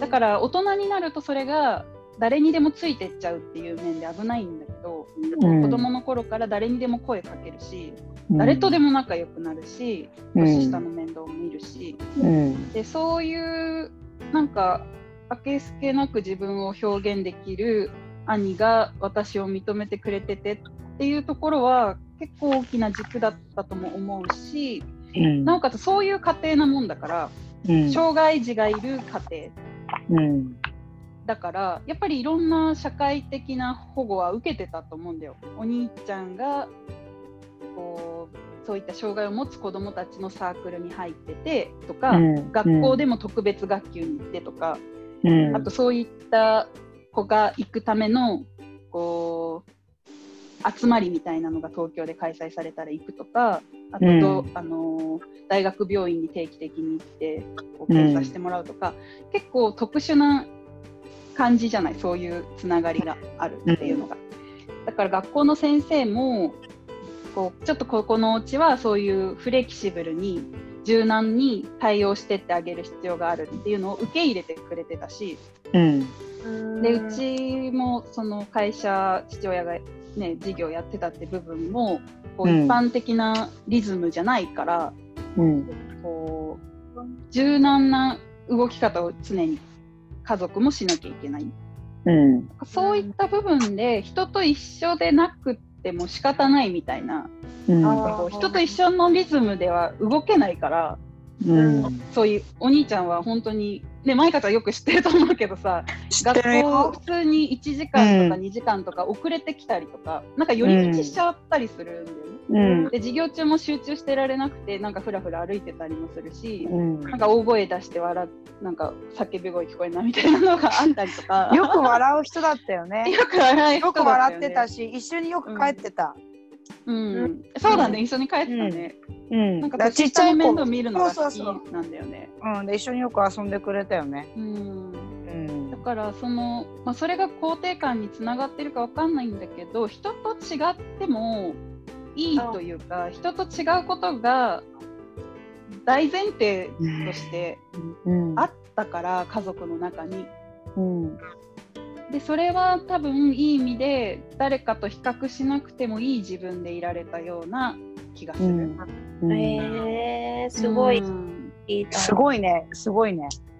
だ障害者の人と一緒にいるってすごくいいよ。あのね、なんだろう、私、ほんとなんかお兄ちゃんに教わったことたくさんあったなって思うもんね。見下しちゃったりとかさ、なんかいじめちゃったりとかさ、それもしてたよね。あったから、そうでしょ？ちょっと私、うん高慢だったじゃん。なんかいろいろ自分できると思ってたから。そうだからか。やっぱ正輝くんあか言葉出しちゃった。名 いいよ。うん、いいたよ。まあやっぱうん。に対してはちょちょっとこう攻撃的な部分だった印象はあるよね。うん、外ではね、恥ずかしいからさ、そうそう。そういう言い方しちゃったりするんだよね、思春期とかだと。ううん、んって思ってんだろうなって思ってた。恥ずかしいって、うん。その自分の兄に対して思ってんだろうなっていうのは友達ながらに思ってたけどうん、でもほらそういうふうに妹が「な何やってんの?」とかって怒ってたんだよねさゆが。うん、もう本そんなこともできないのとかってよく怒ったりしてたんだけど、当、うんうん、それに対していつもなんか「あのごめんね」とかって言ってニコニコ笑ってたの。ニコニコ笑ってる。で、笑ってたよね。愛しき妹よとか言ってくるから、恥ずかしいんだよ、やめろとかって言うんだよ、私が。だけどすごくなんだろうなあのうんなんかいい兄弟だったなだお兄ちゃんが本当にこう一歩二歩ぐらいそれこそ障害者って言うけどねでも私はこうすごく妹のことが可愛くて仕方ないようなうん、なんかそういう風に見えてたよね。ああ、そうなんだ。うん、うん、私もいつもひっついてたしね。そうだから一緒にね、なんだかんだね文句言うけどいつも一緒に帰ってたし。一緒にいたね。本当にいつも一緒にいた、ね。一緒にいたよね、うんだから多分、うんまあ一緒に帰ろうって言ってきてくれてたんだろうけどねうん。うんだからそうねうんそんな兄の姿を見てたのも良かったと思う。お兄ちゃんが正直者だから、うん好きな女の子とかの話とかも普通にうちでしてて、うん。なんかバレンタインチョコもらった日には家族会議。お兄ちゃん、あのずっと言ってたあの子にチョコレートもらったぜみたいな こう家族でみんなでさ「えどうすすごくない?」みたいな。だって小学生でさ本命からチョコもらってるんだよ。すごいわ。すごいわ。などういうアプローチしたの？みたいな。なんかでもうん。そういうのが結構ありのままに話せた。うんでしかも、うんまあ、お兄ちゃんがいてくれたっていうのは一つ大きかったのかもしれないね。障障害を持つお兄ちゃんみたいな特殊なことが当たり前というか人と違うことが当たり前？人に助けてもらわないといられないうん。っていうのが人間じゃん。もうなんか普うん。通そうなんだけど、誰かと一緒じゃなきゃいけないみたいにどうしても思っちゃうし、なんかそういう姿を見られたのは一個私は私でいいんだなっていうベースができた、ううんん、す一つごい。かなともすごいためになるね。うん。育て方とかうん。関わってくる人をさうん。今結構親が選ぶじゃないうん。これをの考え方になん。かの参考になるっていうかうん。やっぱどうしても日本だと、うん、角を取らなきゃいけないとかそのはみ出した人はそうだね。別の人でしょっていうよううな育んて方もしちゃうけど、そういうこと人と関わることで本人自身にいい影響があるっていうのをすごいなんだかも。うんうん本当それはあるかな。ちょっと子育てにもこれはねかなり、うん、あのあなるほどなって思えるよね。あ、本当。うん。なんかやっぱそう。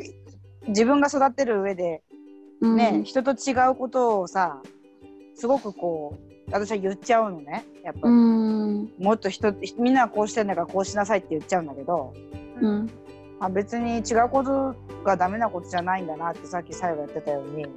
うん、あそれがまあ個々を認めるじゃないけどうん。そういうことにつながるのかなってなんかちょっと今自分の子育てを反省中です。何を言いますか？よくやってますよ、二人とも本当に。そっか、ね、そう捉えてくれると嬉しいなとは思う。うん、障害者っていうくくりでね、こう子供の時点から分けられる環境っていうのは私も悲しいなとは思うんだよね。うちの兄は、まあ、その社会性があったから普通の学級に入ってみんなと一緒に過ごすことができたけどうん。やっぱその度合いによってはさ養護学校行かなきゃいけなかったりするから。うん。で私もそのお兄ちゃんの影響があって結構うちには障害を持つ子どもたちがよく出入りしてたんだよね。ダウン症、ダウン症の子とか。なんか家帰るとさ知り合いのダウン症のお兄ちゃんが家でゲームしてるとかさ、うんあれ来てたのみたいななんかうん。割とそういう環境が身近にあったうん。から、うん、だからね同じものだけでなくちょっとか、まあ、難しいけどねその母親の立場として私見れてないからさ、やっぱり守らなきゃいけないじゃん。母親、うん。父親って立場になるとうん。自分で選び取ってあげてどういう人と関わるかは選ばなきゃいけないから、うん。ちょっと私も無責任にその辺誰とでも関わった方がいいとかは言えないけど、うん、でもまあそれはうんあるのかなとは。うん。でも親が私がもうマイカちゃんも自己肯定感が低いって思っててでもその解決策がさいろんな人と関わることだって今最後言ってくれた子ようにうん。だから子供は守る必要があるけどまず自分がこのいろんな違う人に関わってみるっていううんうん子供のいい方向につながるのかもなって思えた。なるほどね。なるほどね。確かにそういうことね。うんそうだね。お母さんがどういう人であるかっていうのが一番子供にどういう影響を与えるかってうんうん大きいもんね。そうだね。確かになんかこう社会を見てるとどうしても何かをしていないとうん。こう認めてもらえない自分としての価値が、それは仕事でもそうだし、人間関係でもそうだしうん。そういう思いにとらわれてしまうけどなんか本来ってそうじゃないじゃん。その人がそこに存在するだけでうん。価値があるわけで、まあ、それは本当私の、まあ、信仰の部分にもつながっていくけど神様はそのままで素晴らしいものとして作ってくれてるからもうその存在を愛しいと愛してくださってるのが、まあ、私の信じてる神様なんだよね。だから私が怪我して病院で寝てようが動けなくて何の生産性のないことをしてようがうんこうあの頭悪くて勉強できなかろうが怪我して運動できなくなっちゃってようがうん。そのままの存在がまず愛されてるんだっていうベースがあるからなんかそこをしっかりこう、まあ、私もそれ掴んでいくのには時間がかかったけど、まあうん、なんかそこのベースに立てると失敗したりとか人間関係うまくいかなかったりとか自分最近うまくいってないなって思ってもそれでも価値があるってとこになんか戻れるなっていうのはあるかな。うん素晴らしいねこう悩んだ時があってもそこに戻れるそのベースがちゃんとしっかりしてるじゃん、ベースがあるのかもしれないね。すぐではないよ、もちろんね。私もすっごい自己肯定感下がっちゃってさ、それに、まあ、それを最近よちょうど考えてたから、なんか今振ってくれてうんよかったって思ったんだけど、やっぱり仕事とか、その自分の夢を達成させていくところに私は価値を置いてしまってたところがこの数年あったから、うまくいってるようでいってないようでみたいな、そのことに対してどう評価されてるかで、うん。自分の価値を下げちゃった時期があったんだよね。うん。なんかこんなことしてたことは無駄だったんかなとか間違ってたんかなとか思ったらすごい辛くなっちゃって、うん、でその時は私も自己肯定感下がってたなって思うし違う生き方を選び取ってた友達、まあ結婚を早く選んで子育てしてる人をすごく羨ましく思ってしまったりとかこう恋愛に充実した20代を過ごしていた人を羨んでしまったりとか私は夢を叶えるってとこだけに集中して走ってきちゃったもんだからうんあ間違ってたのかなみたいに思ったんだよね。でその時に気づいたのは、何かを達成することに自分の価値を置こうとしてた。うんうん、でもそれって不確かじゃん。なんかうん。こうこういう状況になれば仕事ができなくなることもあるしうん。こうそういう、ま、身の回りにつけるスペックというかさうん。こう年収いくらとかさっきの話じゃないけど、そういうのってさもう普遍的なものではないというか状況変われば変わるし、うん。怪我したり病気になったら収入だってなくなるしみたいな。うんだからそういった動いてしまうかもしれないものに自分の価値を置こうとしてしまう自分もやっぱいてうん。でそれに気づいた時にすごく自己肯定感が下がって苦しかったんだけどなんかそんな時に、まあ、ちょっと落ち着いてね12ヶ月ゆっくり休んでさ、まあ、考えたり、まあ、自分の信仰ってとこにも立ち返った時にあもういるだけで 私は価値があるんだと、この世に命というものがあるだけで価値があるってところをまず忘れないようにしようって、うん。うんちょっと戻った。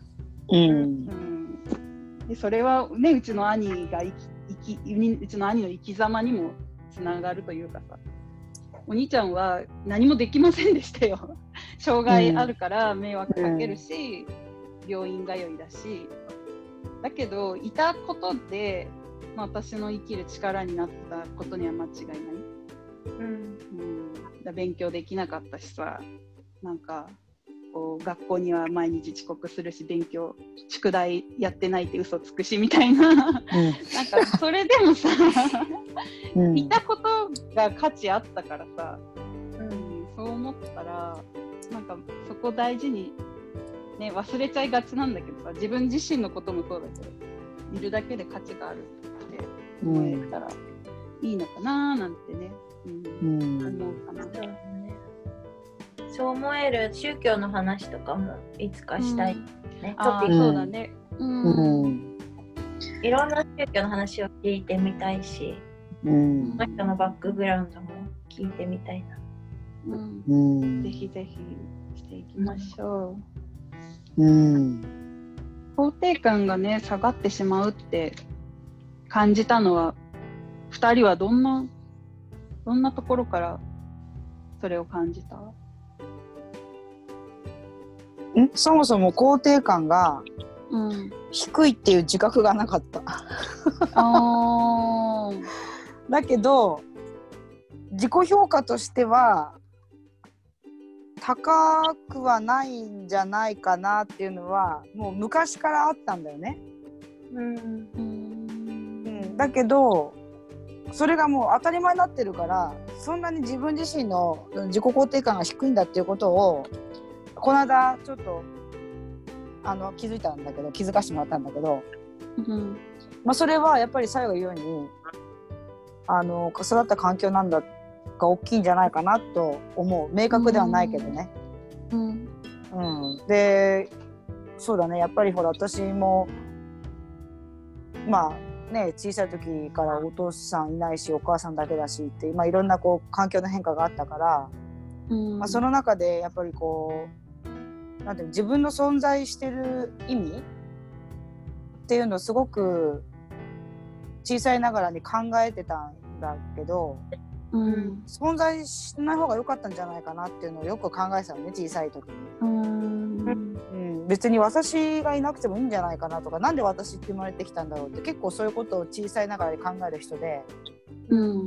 うん、でやっぱりそれがまあ親からの愛情だったりそれを多分感じられなかったからなんだと思うんだけどね。うんでもまあおお母さんなりに母なりには私のことを多分すごく大切に思っていたがゆえにそういう行動だったのかもしれないけどうんやっぱそういう母親からの愛情が子供なりに分からなかったから私っていらない子なんだなとか多分そういうところから自己肯定感が低いっていうことにつながってるんだと思うんだよね。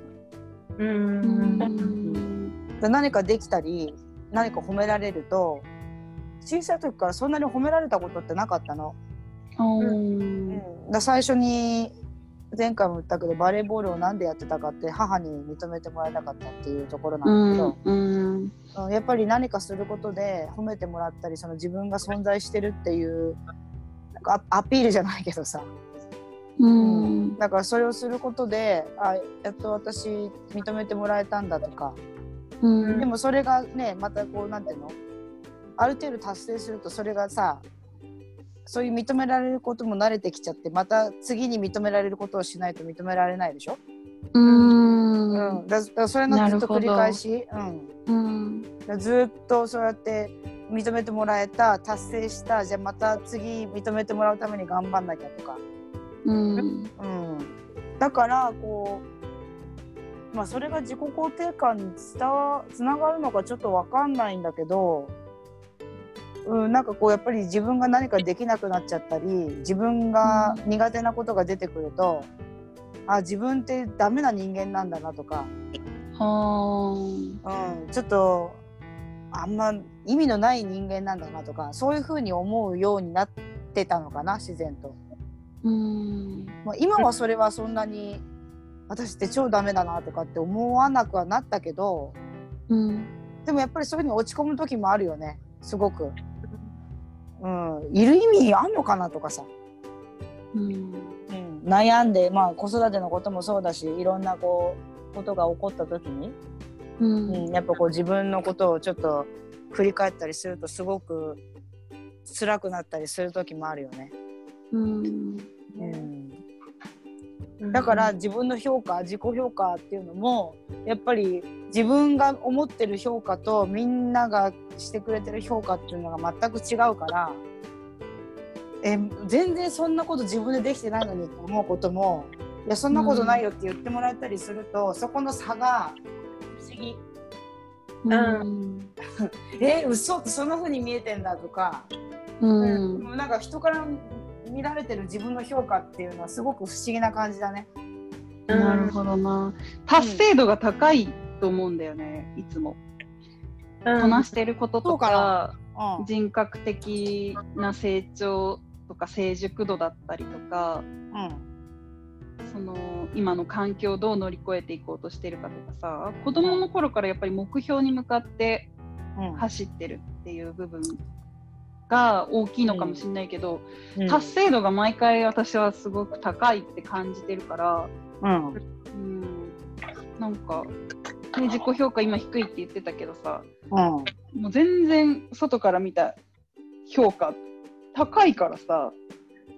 本当に？それがね、うん。だ不思議なんだよね。自分の自己評価がほら低いと思ってるから、うん。だから、うん、なんかそういう風に周りには見えてるんだなって、あ、よかったって、あいつ本当クソでダメだなって思われてなくてよかったぐらいかな。そんなこと思った人いないんですよマイカちゃんのそれを聞いて なんか、そう、それぐらい、だから、低いんだよね。なるほど。うん、自分自身の評価が。だから、まあ周りからはね、そんな風に見えないんだと思う、多分。いつも自信満々で、うんうんなんか、なんていうの？風切って歩いてるってよく言われるからさ。それのを殺し屋って言うんだよ。うん、殺殺し屋みたい。殺し屋みたいな。殺し屋みたいって言うんだよ。その自分の評価親からの評価が低かったって、小さい時に思う人って、やっぱ自分に課すものが高いなって今思った。超えなきゃって思うからか。ああ。ゆかもやっぱりそういう自分に何かを課してしまうことがよくある？あそうかもしれない。あの私は実家が割と、うん、古くから続こうってうんう。うんん。そもそも、うん、男の子が継ぐあの継ぐ家なで、女の子はおまけじゃないけど、まあ、いつかいなくなるような存在として育てられてきたから、あ自分が存在自体があやふやなものだっていう捉え方をしていたんだよねーうんずっと。それで、まあ、認められたくて親の言った通りにものをこなしたりとか先生の評価を上げたりとか、すごい得意だったと思う。でもなるほど。そうずっと疑問はあったの。ずっと抱いていて。うん。だから早く家を出たくて。私は19歳の時かな。に家を出て。うんうん。出たんだけ留ど学をきっかけに。うん。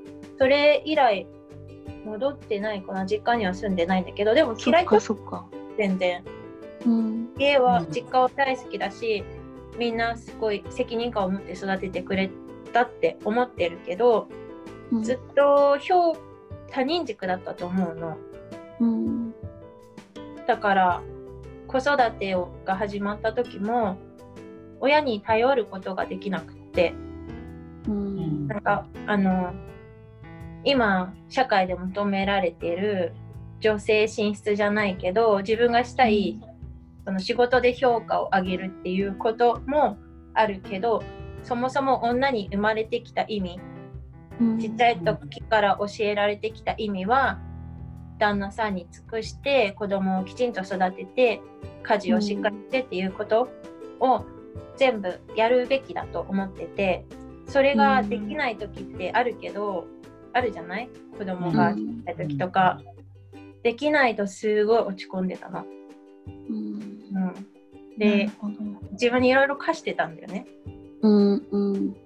自分をジャッジしたってしてたっていうかで私がたまたま25で子供を産んだから周りにいなかったの全然そうだよね。そう出産してる人がいなくってうん。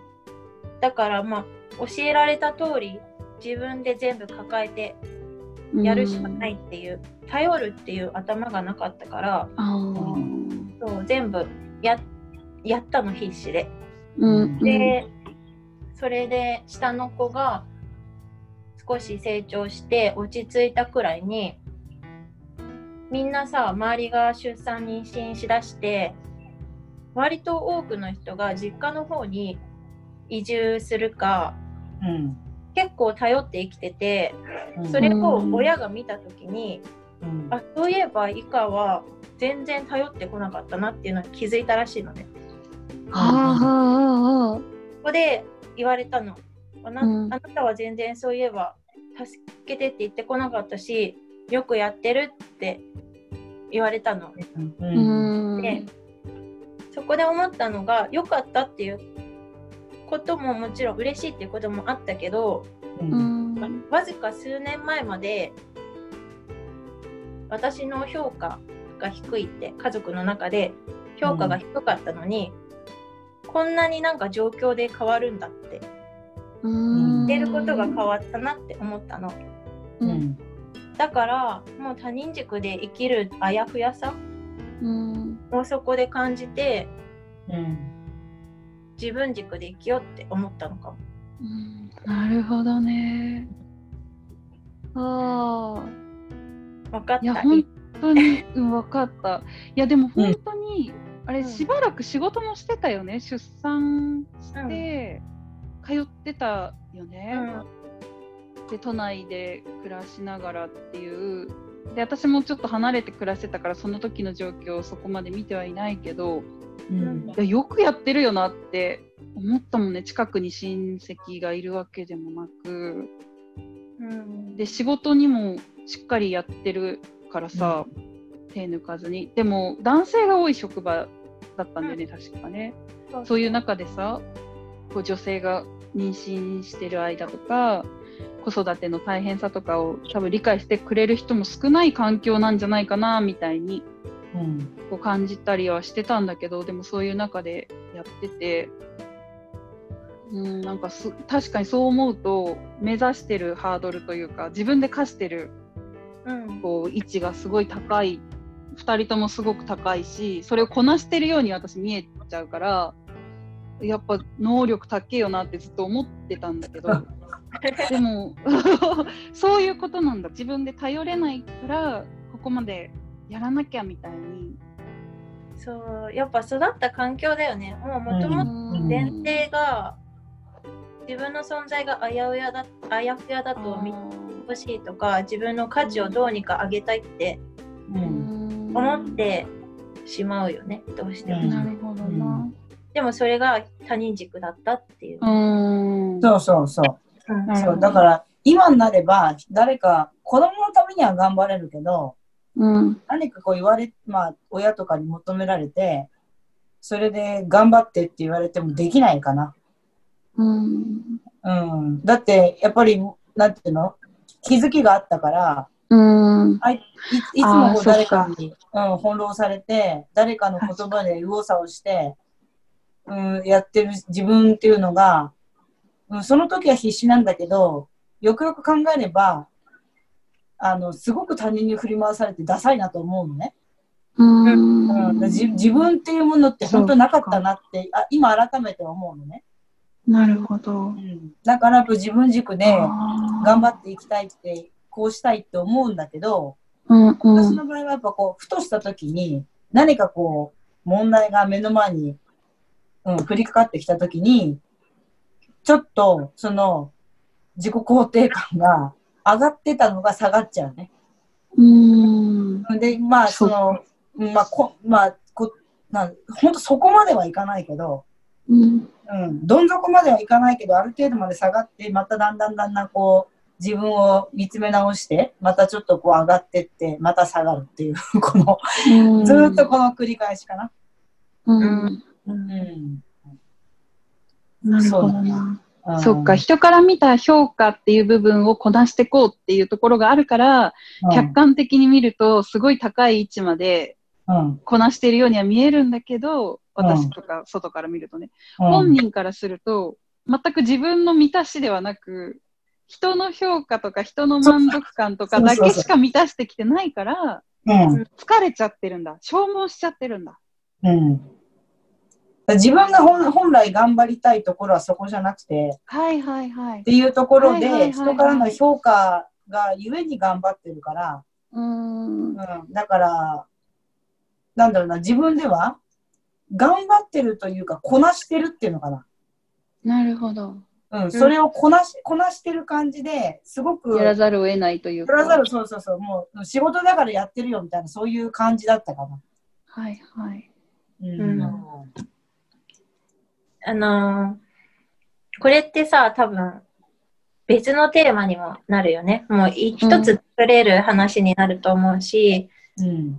男性とかも入れて話してみたいよね。男性はまた違ううんと思うし、うん。うん必要な話し合い、ためになる話し合いになるのかな。ね、うんまたテーマ別に。起こしたい。うんまあ私たちは解決策をそんなにこれっていうのを提示できなかったけど、その時にはこうしたらいいんじゃないのってもっと言えたらね、うん。いいかうん。ね。うん。うんうん。で、最後、最最後じゃないか。フィードバックの最後の一つとして、なんか、マイカちゃんの話を聞いてて、マイカちゃんはこうストーリーを話してるんだけど、要所要所で分析を入れてくれてるから、すごい聞きやすかったの。うん。うん。理解できて、あ、そういう、まあわかるよね、そういうふうに行動したのはって、わかりやすくて、うん。で私は結論を先に言っちゃう傾向があって、う全部聞いて最後に結論を出してそれを提示するっていうような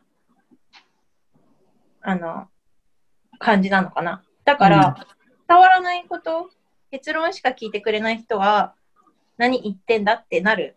はいはいはい。そっか、表面的なそこしか確かに見られなくなっちゃったりするのか。うんでそれってまあ主婦の人で例えるとしたら主婦の人はストーリーだけで結論がなかったりするんだよね。うん。で、うん。その、まあ、そのシーンは多分共感を得たいっていう心理なのかなってうん。思うし、で、例えば仕事とかだと、昔の人って見て覚えろって言ってくる人結構多いと思うんだけど、うんうん。で、結論を求める側としたら、先にどこにたどり着くか教えてほしいの。うん。うん。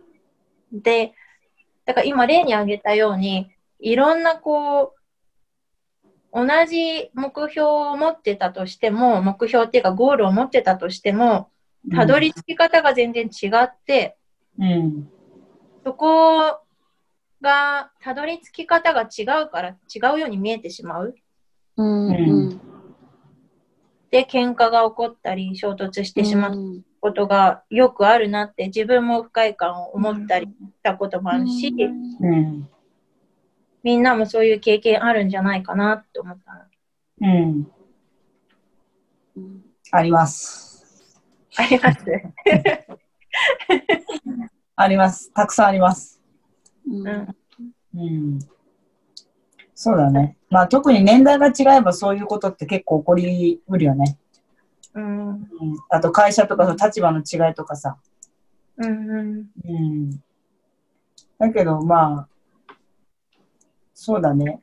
まあ全員が全員ゴールが一緒なわけじゃないんだろうけど、まあ会社とかって、やっぱある程度その会社の利益だったりとか、求める、社員さんに求めることって一つでしょ？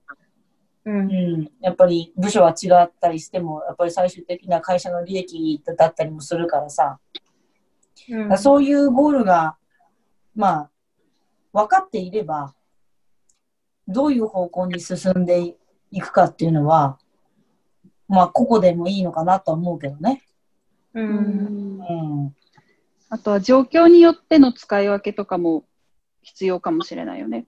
その仕事仕事で言うとさ、本当に能率重視っていう面で、こう結論から言うっていうのがさ、当然のこと、で、簡潔にまとめて、そのプロセスがどうこうはいいから、とりあえずその結論を教えてっていうところでさ、やっぱり仕事として磨き上げられてきたゆかのスキルだなってすごく思うし、うん。なんかそれを聞くことで、こう、話を円滑にしていくことができるものもあるし、うん。あ逆に言うとそのプロセスを見せることで、なぜその考えに至ったかを大事にする人もいるじゃない？うん。私は割とプロセスを提示する人間だから、うん。まあ、なるべくこう、結論をね、言う意識をしていかなきゃいけない部分ではあるんだけど、なんかね、うんその話もね、結構広げられると思う。私、前読んだ異文化理解力っていう、カルチャーマップ、英語の名前だとカルチャーマップっていう本があるんだけど、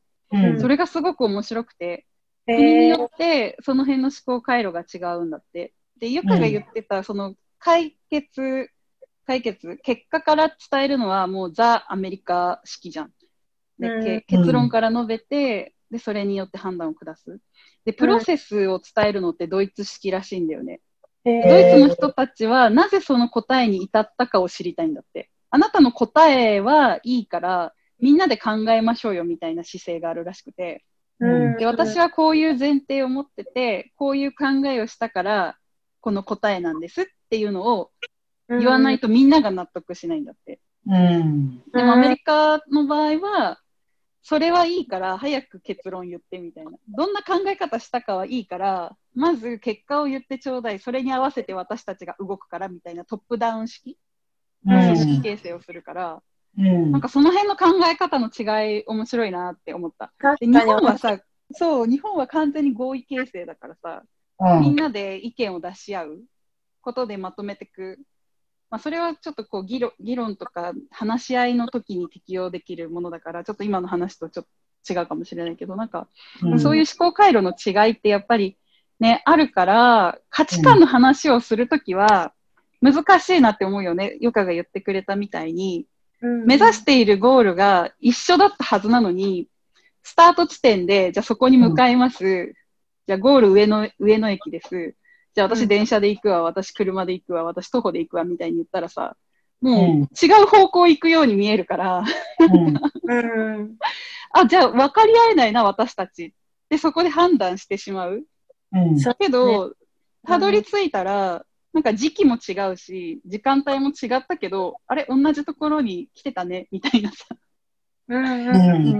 なんかそういうところの、まあ、何を持っていってるかって、最初の段階では見えないってことを考えると、なんか私たちがしているようなこと、まあ、自分たちがね、やってることがいいとかそういうことを言いたいわけではないけど、全く違う歩みをしてきた私たちが、うん。時間をかけながら、こう、お互いの耳、声に耳を澄ませるうんことで、ただ、まあ、いつも私たちが言ってることだけど、ただ自分たちの経験を話したいだけじゃないわけじゃん。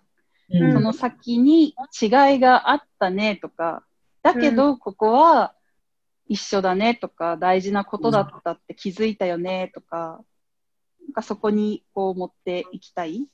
うん。でもそのためにはやっぱり自己開示をしていく訓練も必要だし、うん相手の話に耳を傾けるうんことも必要だし、うん、確かに。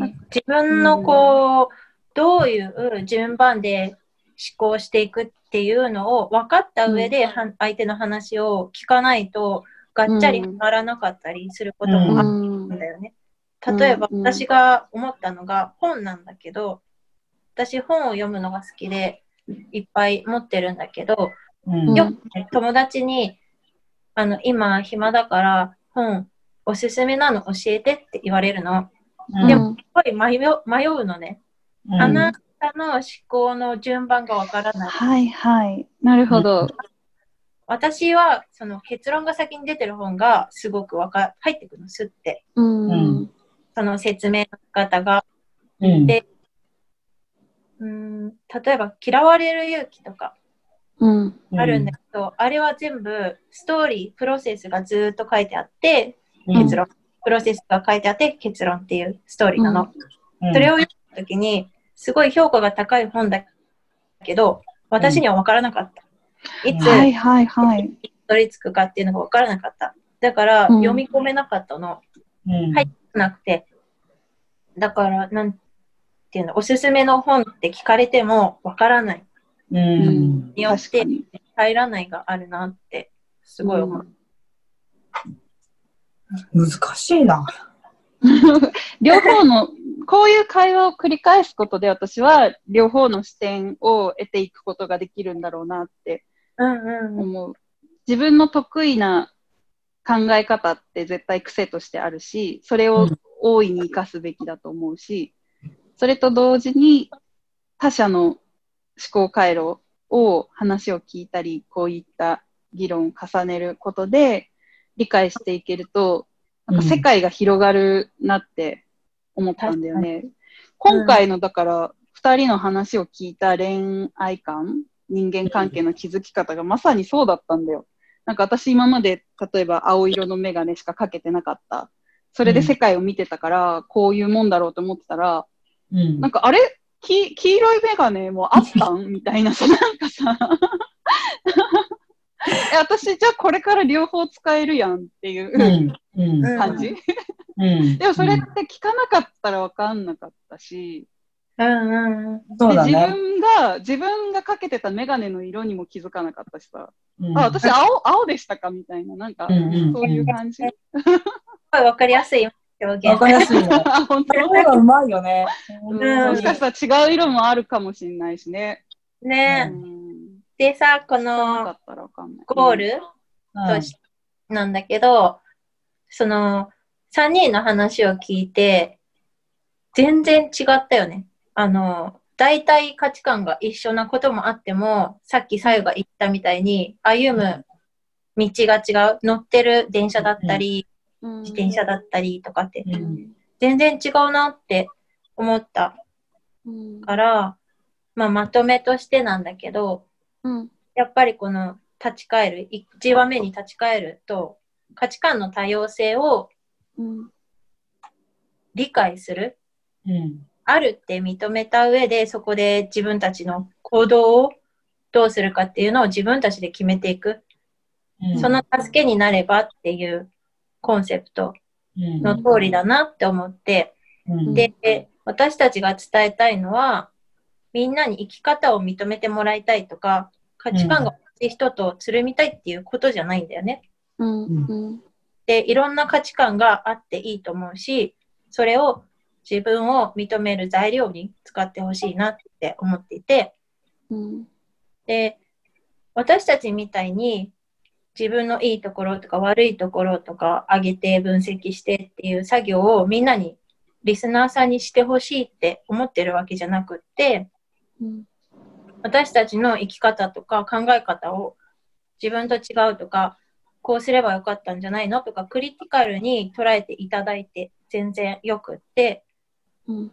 でもあの聞いてるうちに同じ状況だけどこの人はこの場合をこう解決していったんだなとか私の問題の本質はこれだったのかもとかこの件に関しては私の悩みは自分が深く考えすぎてただけなのかもしれないなっていう気づきの場所にしてくれればいいなって思ってます。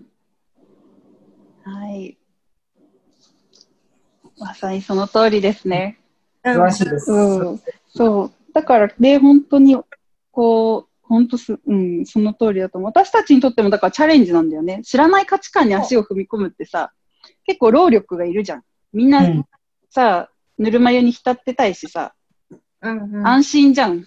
自分の知ってる範囲内でいたら。うんだけど、知らないところに足を踏み込むとかさ、自分の枠組みを超えてみるって結構チャレンジだし、うんこう自分の中での葛藤が生じたり、フラストレーション感じることもあるかもしれないけど、うんもうなんかこういう、ね、幸いにも安心してそれをやり合える友達がいるっていうのは、すごい幸せなことだなって思うから、なんかそれをとことん利用して、その幸せな環境を利用して、互いに違いをこうぶつけ合うっていうことで、より一歩深めていけたら、うん、なんかもっと広がりがあるのかなって、すごいワクワクしてます。